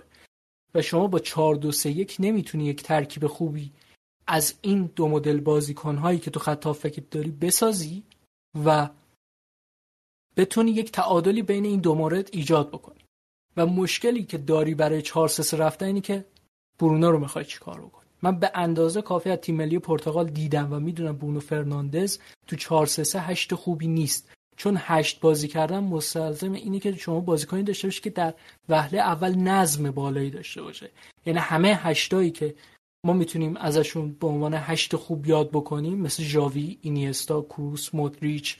اینا بازیکنایی که در وهله اول نظمی که تو بازیشون داشتن چشمگیر بوده. حتی لمپارد حتی استیون جرارد اینا بازیکنایی که ما نظمی که تو بازیشون میدیم اون چیزی که تو زمین ارائه می‌دادن و اون جوری که خودشون رو به تیم کامیت می‌کردن به شکل مشخصی برای تماشاگر واضح بود. اما تو برونو ما اینو نمی‌بینیم. برونو بازیکنی که ریسک تیکره و شما وقتی هشت بازی می‌کنی دامنه محدودی رو داری برای اینکه ریسک برگزینی و نمی‌تونی مدام توپ لو بدی یا به قصد اینکه بخوای یه پاس سی متری چل متری بفرستی هر توپی رو که گرفتی اقدام به ارسال همچین پاس ریسکی بکنی. در نتیجه شما باید برونو رو بذاری بیرون که از قضا شما به این بازیکن این فصل بازوبندم دادی کاپیتانتو بیرون بذاری دوباره یه drama ی جدید دوباره مشکل جدید تو man management. و در مورد رشفورد هم همینه یعنی در مورد رشفورد هم همین کامنت وجود داره که اگر شما رشفورد رو سمت چپ بذاری وقتی گل نمی‌زنه تأثیر دیگه ای تو زمین رشفورد بازیکن خلاقی محسوب نمیشه. یعنی برای شما به اندازه کافی موقعیت ایجاد نمی‌کنه. و از طرفی بازیکن limited ی هم هست. حالا تا حدی من با این موافقم. حالا تهران شاید یه ذره بیشتر روی موضوع تاکید داشته باشه. ولی چیزی که رشفورد تو بازی ارائه میده به این که تیم رو تو یک شکل فوتبال جدید دیگه همراهی بکنه کافی نیست. و وقتی با به این موزل نگاه می‌کنی می‌بینیم تنهاخ یه آشی رو پخته که چه شور باشه چه بینمک باید بخورتش. فایده ای نداره. یعنی هر کاری بخواد بکنه تش ضرره.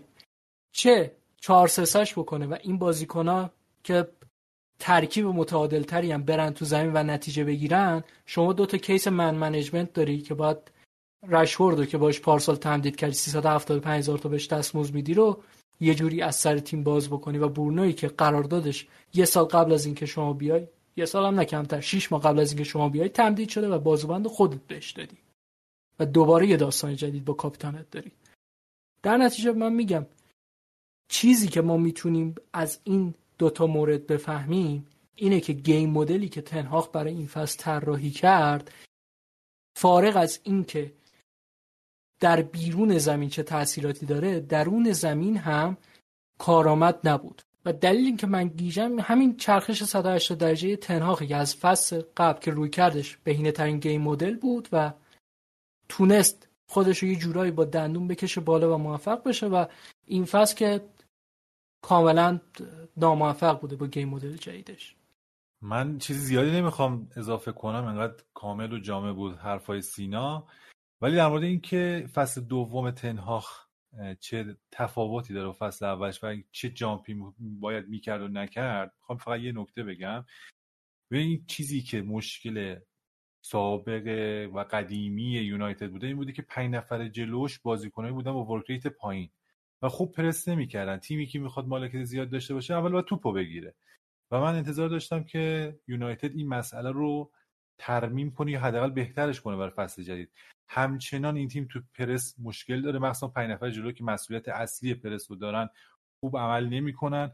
تازه علاوه بر این تو این فصل با توجه به مسئولیتی که به وجود اومده اون نقطه قوت یونایتد یعنی عقب زمین جایی که حالا لیزاندرو مارتینز و واران و لوکشا بودن تو بیلداپ از بین رفته با نبود اونها مسئولیتشون و چیزی که به نام بیلداپ میشناختیم از یونایتد فصل پیش رو نداره.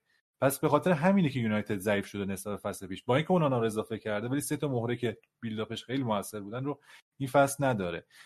کاری که باید تنهاخ می‌کرد و هواداران یونایتد هم باید انتظار میداشتن از تنهاخ که این تیم jump کنه برای حالا رقابت در سطح لیورپول منسیتی حالا آرسنال اینا.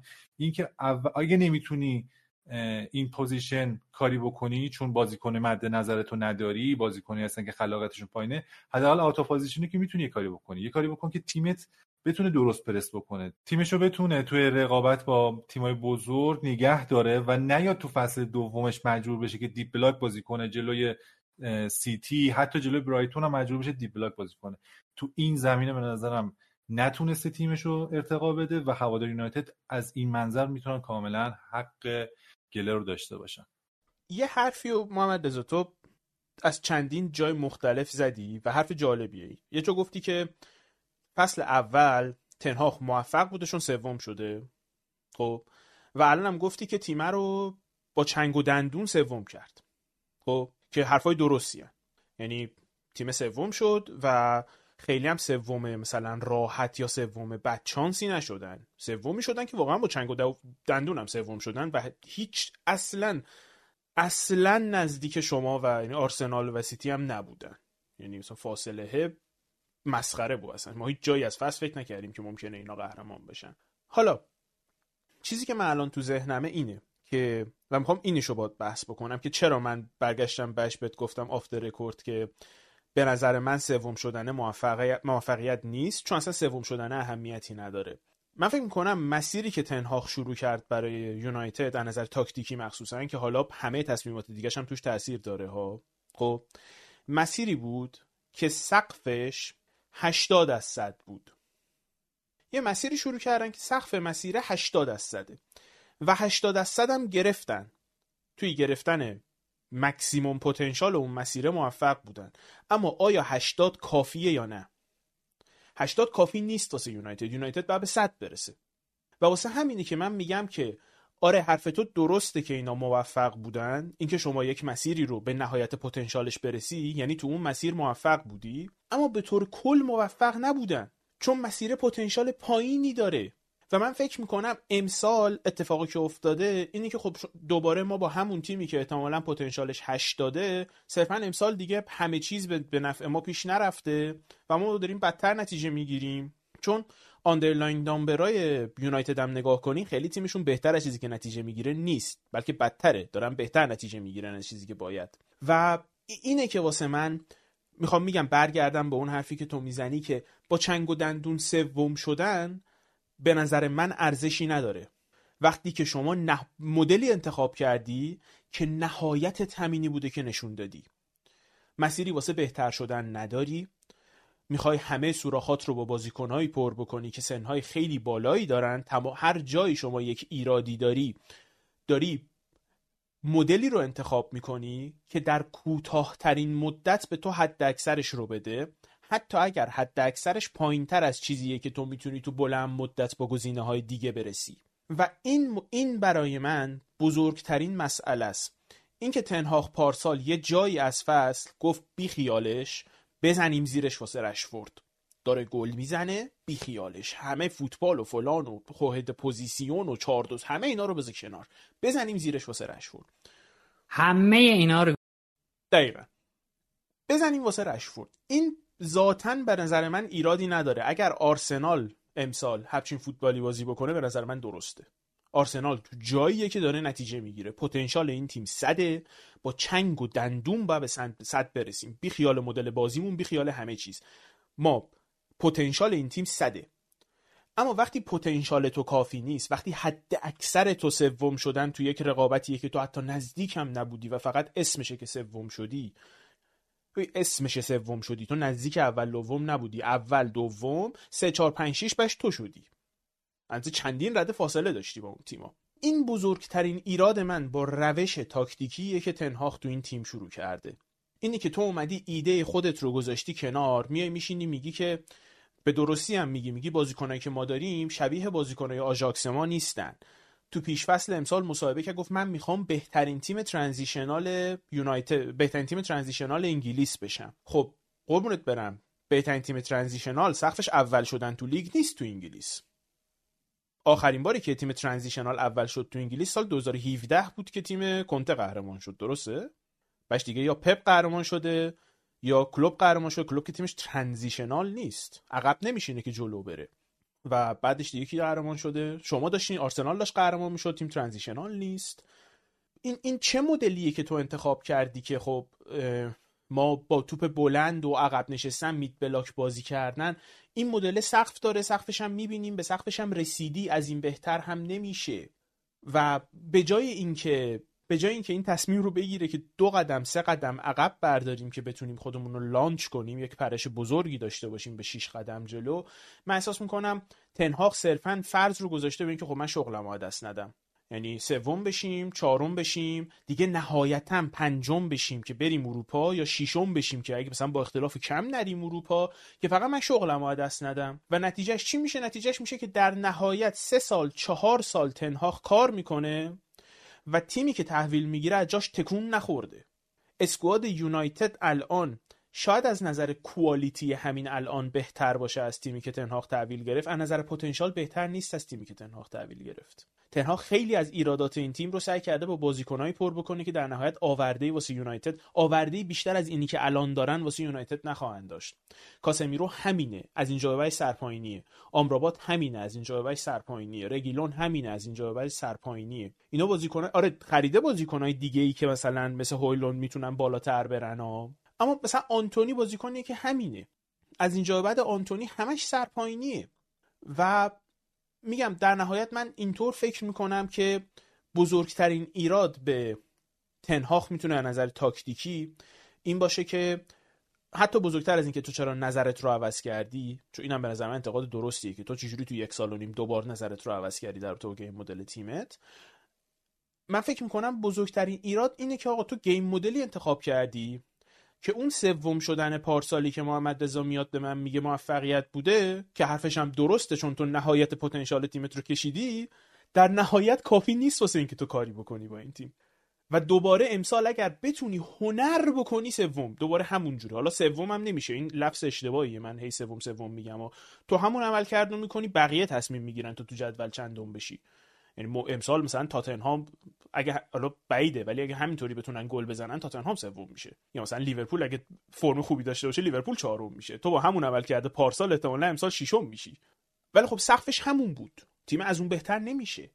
خب در مورد دوتا مورد بعدی که دارم من فکر می‌کنم کارایی خروجی خط حمله یونایتد خیلی پایینه. یعنی واقعا این تیم از نظر تعداد گل و پاس گلی که بازیکنهای جلو زمینی ثبت می‌کنن به شدت مشکل داره. یه بخشش که برمیگرده به خلاقیت که خب یونایتد به غیر از برونو فرناندز، میسن ماونت و اریکسن بازیکن خلاقی تو تیمش نداره.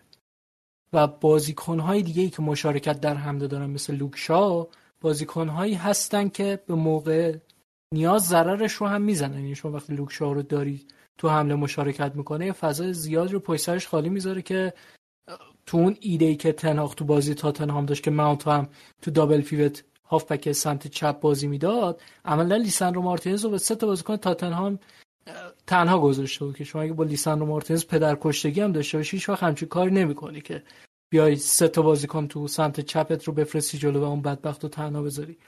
و مشکلی که داره اینه که حتی بازیکنهایی هم که وظیفه گل زدن دارن. یا باید اون ایمپکت نهایی رو داشته باشن هم یا از رو فرم خارجن یا بازیکنهایی هستن که الان وقت ثمره دادنشون نیست. یعنی هویلون بازیکنیه که این فصل اگر ده تا گل پرمیر لیگی بزنه واقعا عجیبه.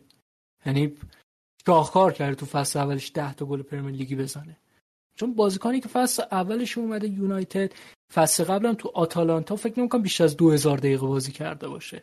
خب این بازیکنی که قبل از آتالانتا تو لیگ سطح بالایی بازی نکرده تو تیمایی بازی نکرده که چمپیونز لیگی باشن خب این بازیکن ازش انتظاری نمیره که الان دلیور بکنه. در نتیجه وقتی رشوردم که فرم خوبی نداشته باشه و آنتونی هم اصلا بازیکن این مدلی نیست یعنی یعنی همچون پروفایلی نداره که گل و پاس گل متعدد بده در نتیجه شما یه خط حمله ای داری که اصلا زهر نداره.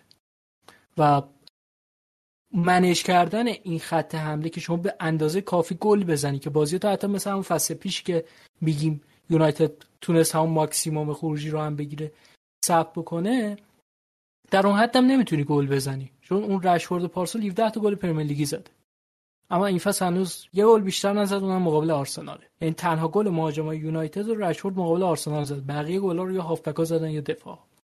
خب خیلی بده برای یه تیم در سطح یونایتد.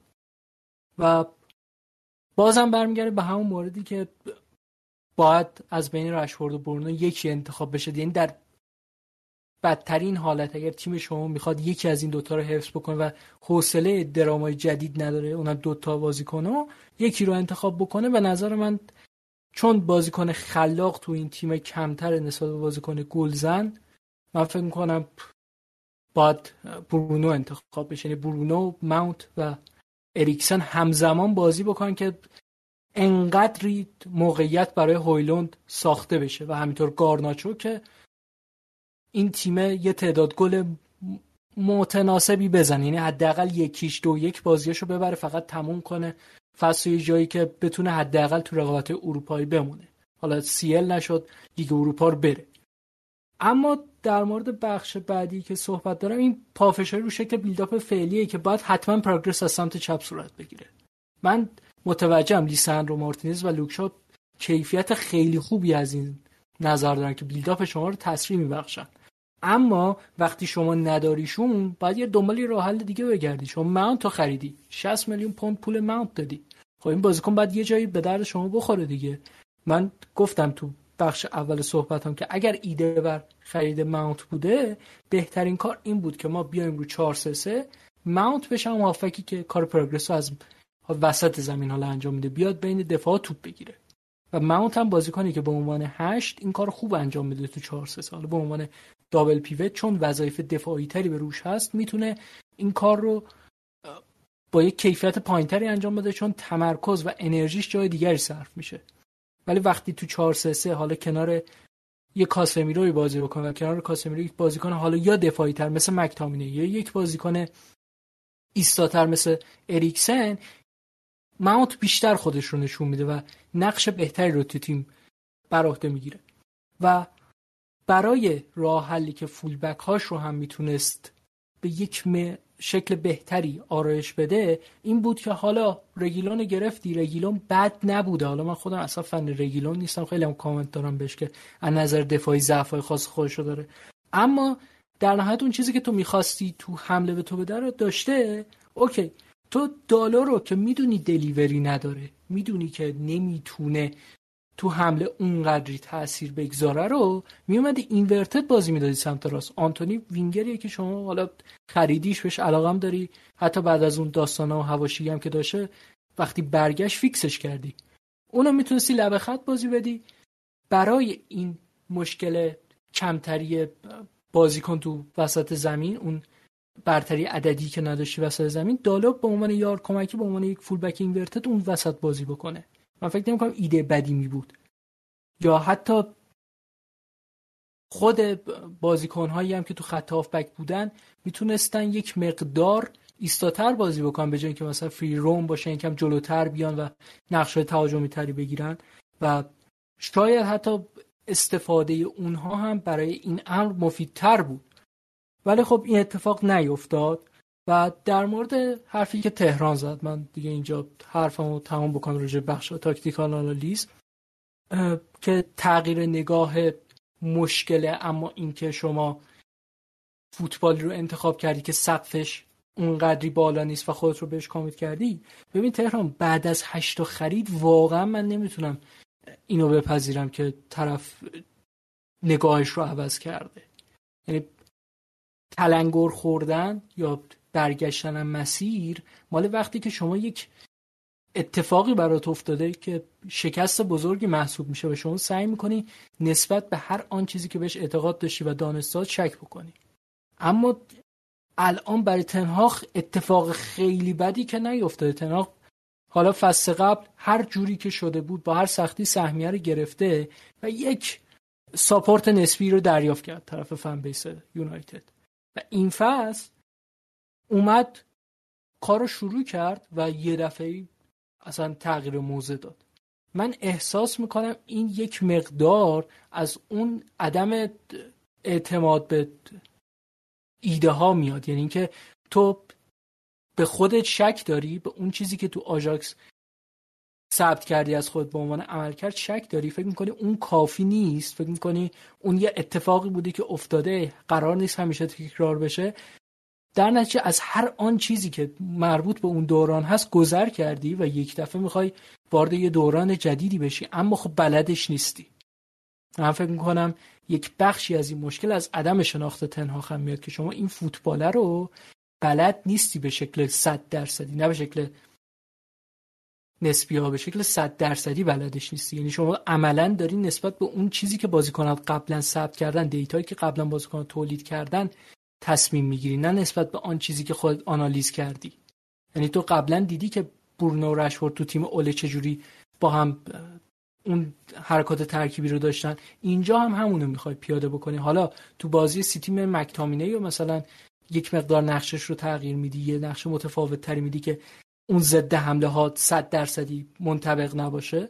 ولی خب ما اون شکل هم موفق نیستی. و برای همینجا کافیه. من قضاوت رو میسپارم به زمان. فکر می‌کنم یونایتد در گذر زمان عمل کردی که از خودش ثبت می‌کنه به ما بهتر نشون میده این تیم تا چه حد می‌تونه این نواقص رو برطرف بکنه.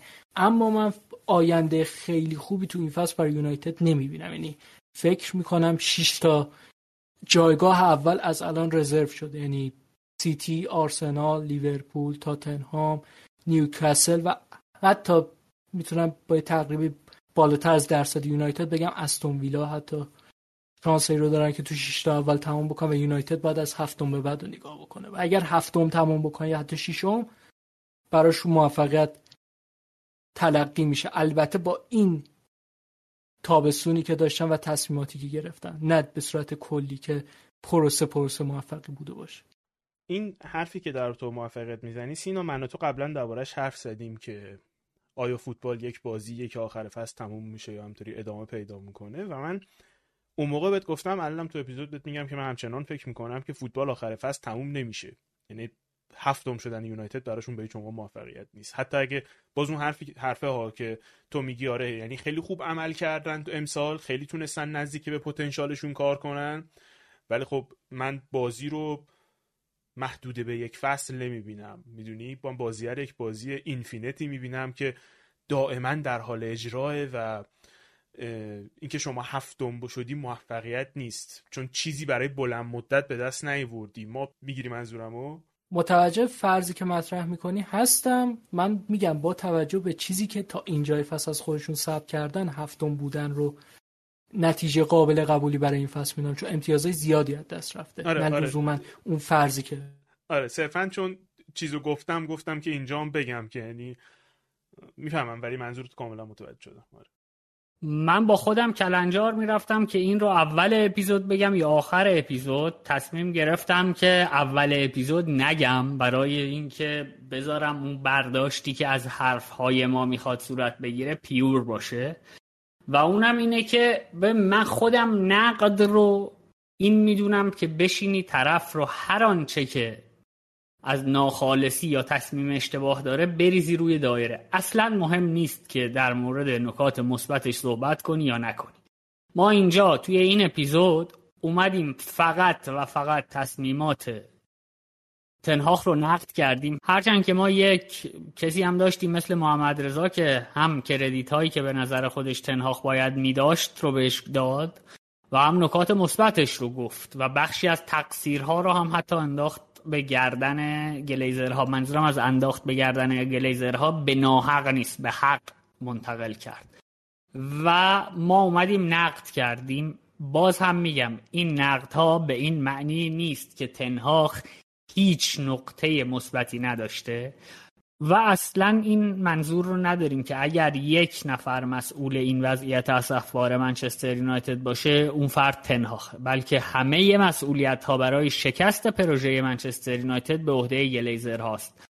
و به قول سینا سینا یه حرفی به من می‌زدی که تنهاخ آخرین تیر گلیزر ها بود. دلم می‌خواد این آخرین تیرشون و حرفی که داشتی رو دوباره بزنی و آخر اپیزود رو ما با این حرفت تموم کنیم. خب نوید منم باید کاملا موافقم. به نظر من خود فرد تنهاخ نقد بهش وارد نیست به عنوان یک شخصیت چون ما تنهاخ رو از نزدیک ندیدیم باهاش صحبت نکردیم مثلا باش رابطه هم نداشتیم و نمی‌دونیم به عنوان یک انسان چجور آدمیه. ما تنهاخ رو به عنوان منیجر نقد کردیم. من به عنوان کسی که اومدم تو این اپیزود اشکالات تصمیمات تنهاخ رو گفتم تنهاخ رو به عنوان یک منیجر نقد کردم. به نظر من تنهاخ به عنوان یک کوچ می‌تونه فرد درستی برای یونایتد باشه. چه بسا که برای آژاکس هم بود. هر مربی نباید manager باشه لزوما. ما مربی هایی رو هم داریم که coach هستن و صرفا کار training و tactical و technical اون تیم بر عهدهشونه و دارن کارشون درست انجام میدن و موفق هم هستن. بحث من به عنوان بحث پایانی که نقد گلیزرا باشه اینه که ایده پشت ایده ای که پشت آوردن تنهاخ به عنوان manager بود اشتباهی بود که از طرف گلیزرها صورت گرفت و اشتباهی بود که تنهاخ قبول کرد یعنی تصمیم بود که به اشتباه تنهاخ قبول کرد و اومد خودش رو وارد بازی کرد که ازش شناختی نداشت. و اشتباهاتی رو مرتکب شد که الان ما بتونیم به عنوان منیجر نقدش بکنیم. اما من فکر می‌کنم در این دوازده سال یازده سالی که از رفتن فرگوسن میگذره باشگاه یونایتد فقط یک بازه هفت ماهه هشت ماهه بعد با تنهاخ پشت سر گذاشته و این نمی‌تونه تمام تصمیمات دلیور نکردن یونایتد تو این ده سال رو بندازیم تقصیر تنهاخ این باشگاه از وقتی فرگی رفته مریض بوده.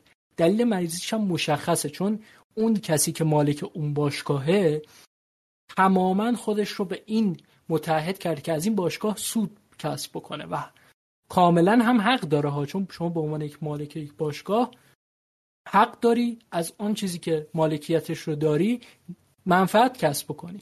اما لزوما به این معنی نیست که باید بخش ورزشی باشگاه رو ول کنی به خدا.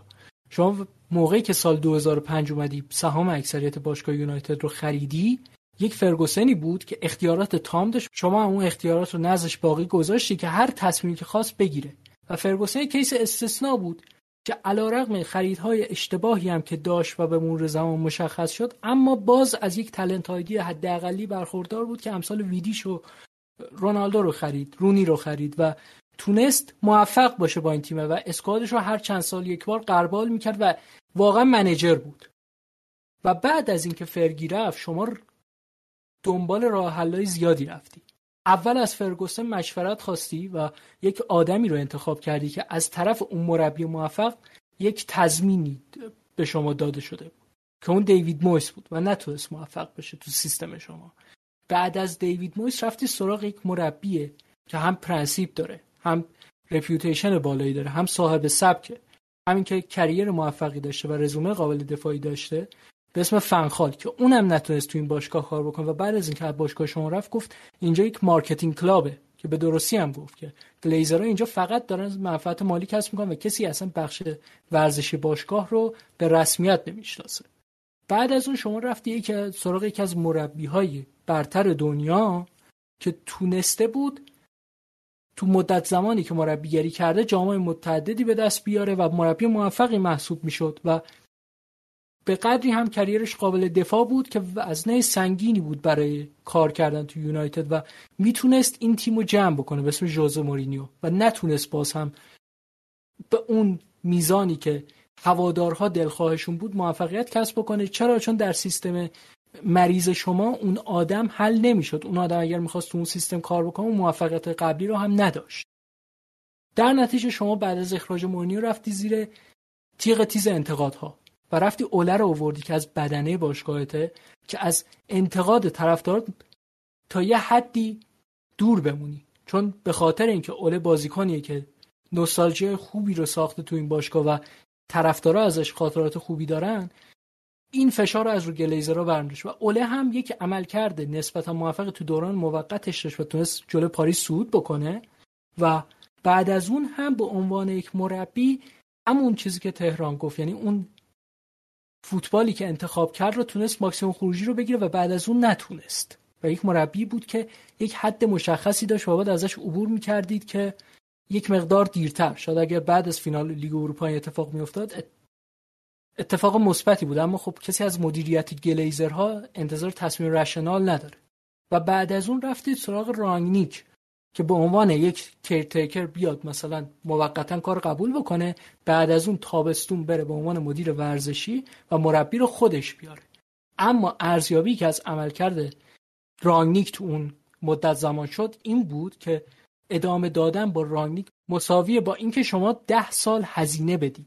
ده سال از جیب خرج بکنی و سودی به دست نیاری. چرا که رانگنیک این کمپ کرینگتون رو نمی‌خواست این امکانات و تجهیزات مستحلک بدنسازی شما رو نمی‌خواست. این سیستم غلط آکادمی شما رو قبول نداشت و همه اینا باید رینیو می‌شد و همه اینا هزینه داره. ما داریم راجع مدیریتی صحبت می‌کنیم. سقف اولترافورد چکه می‌کنه هنوز تعمیرش نکرده.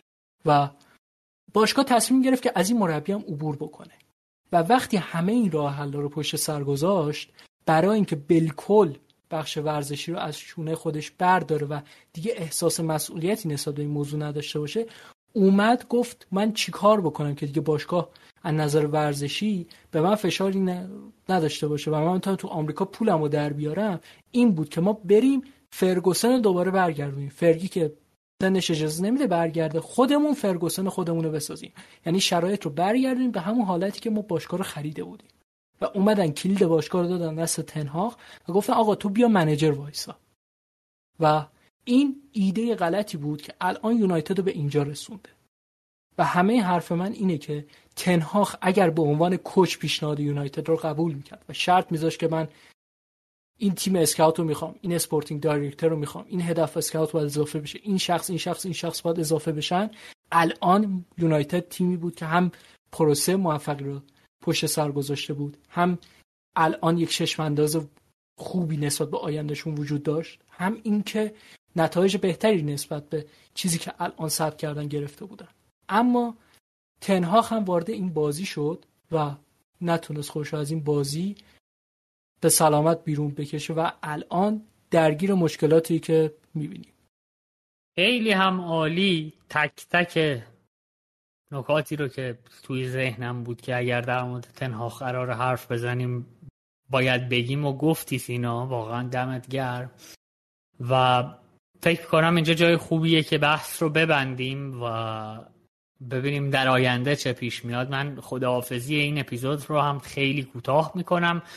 برای اینکه حقیقتا اینترنت ایران ما رو پیر کرد. یعنی بیش از ده پونزده تا کات چند ثانیه ای به پشت سر هم ما به خاطر وضعیت اینترنت داریم و اگر یه جاهایی چون هنوز ادیت نشده اگر یه جاهایی دیدید درست در نیومده بدونید که تقصیر اینترنت ایرانه و اون الدنگ هایی که کشور رو اداره می‌کنن.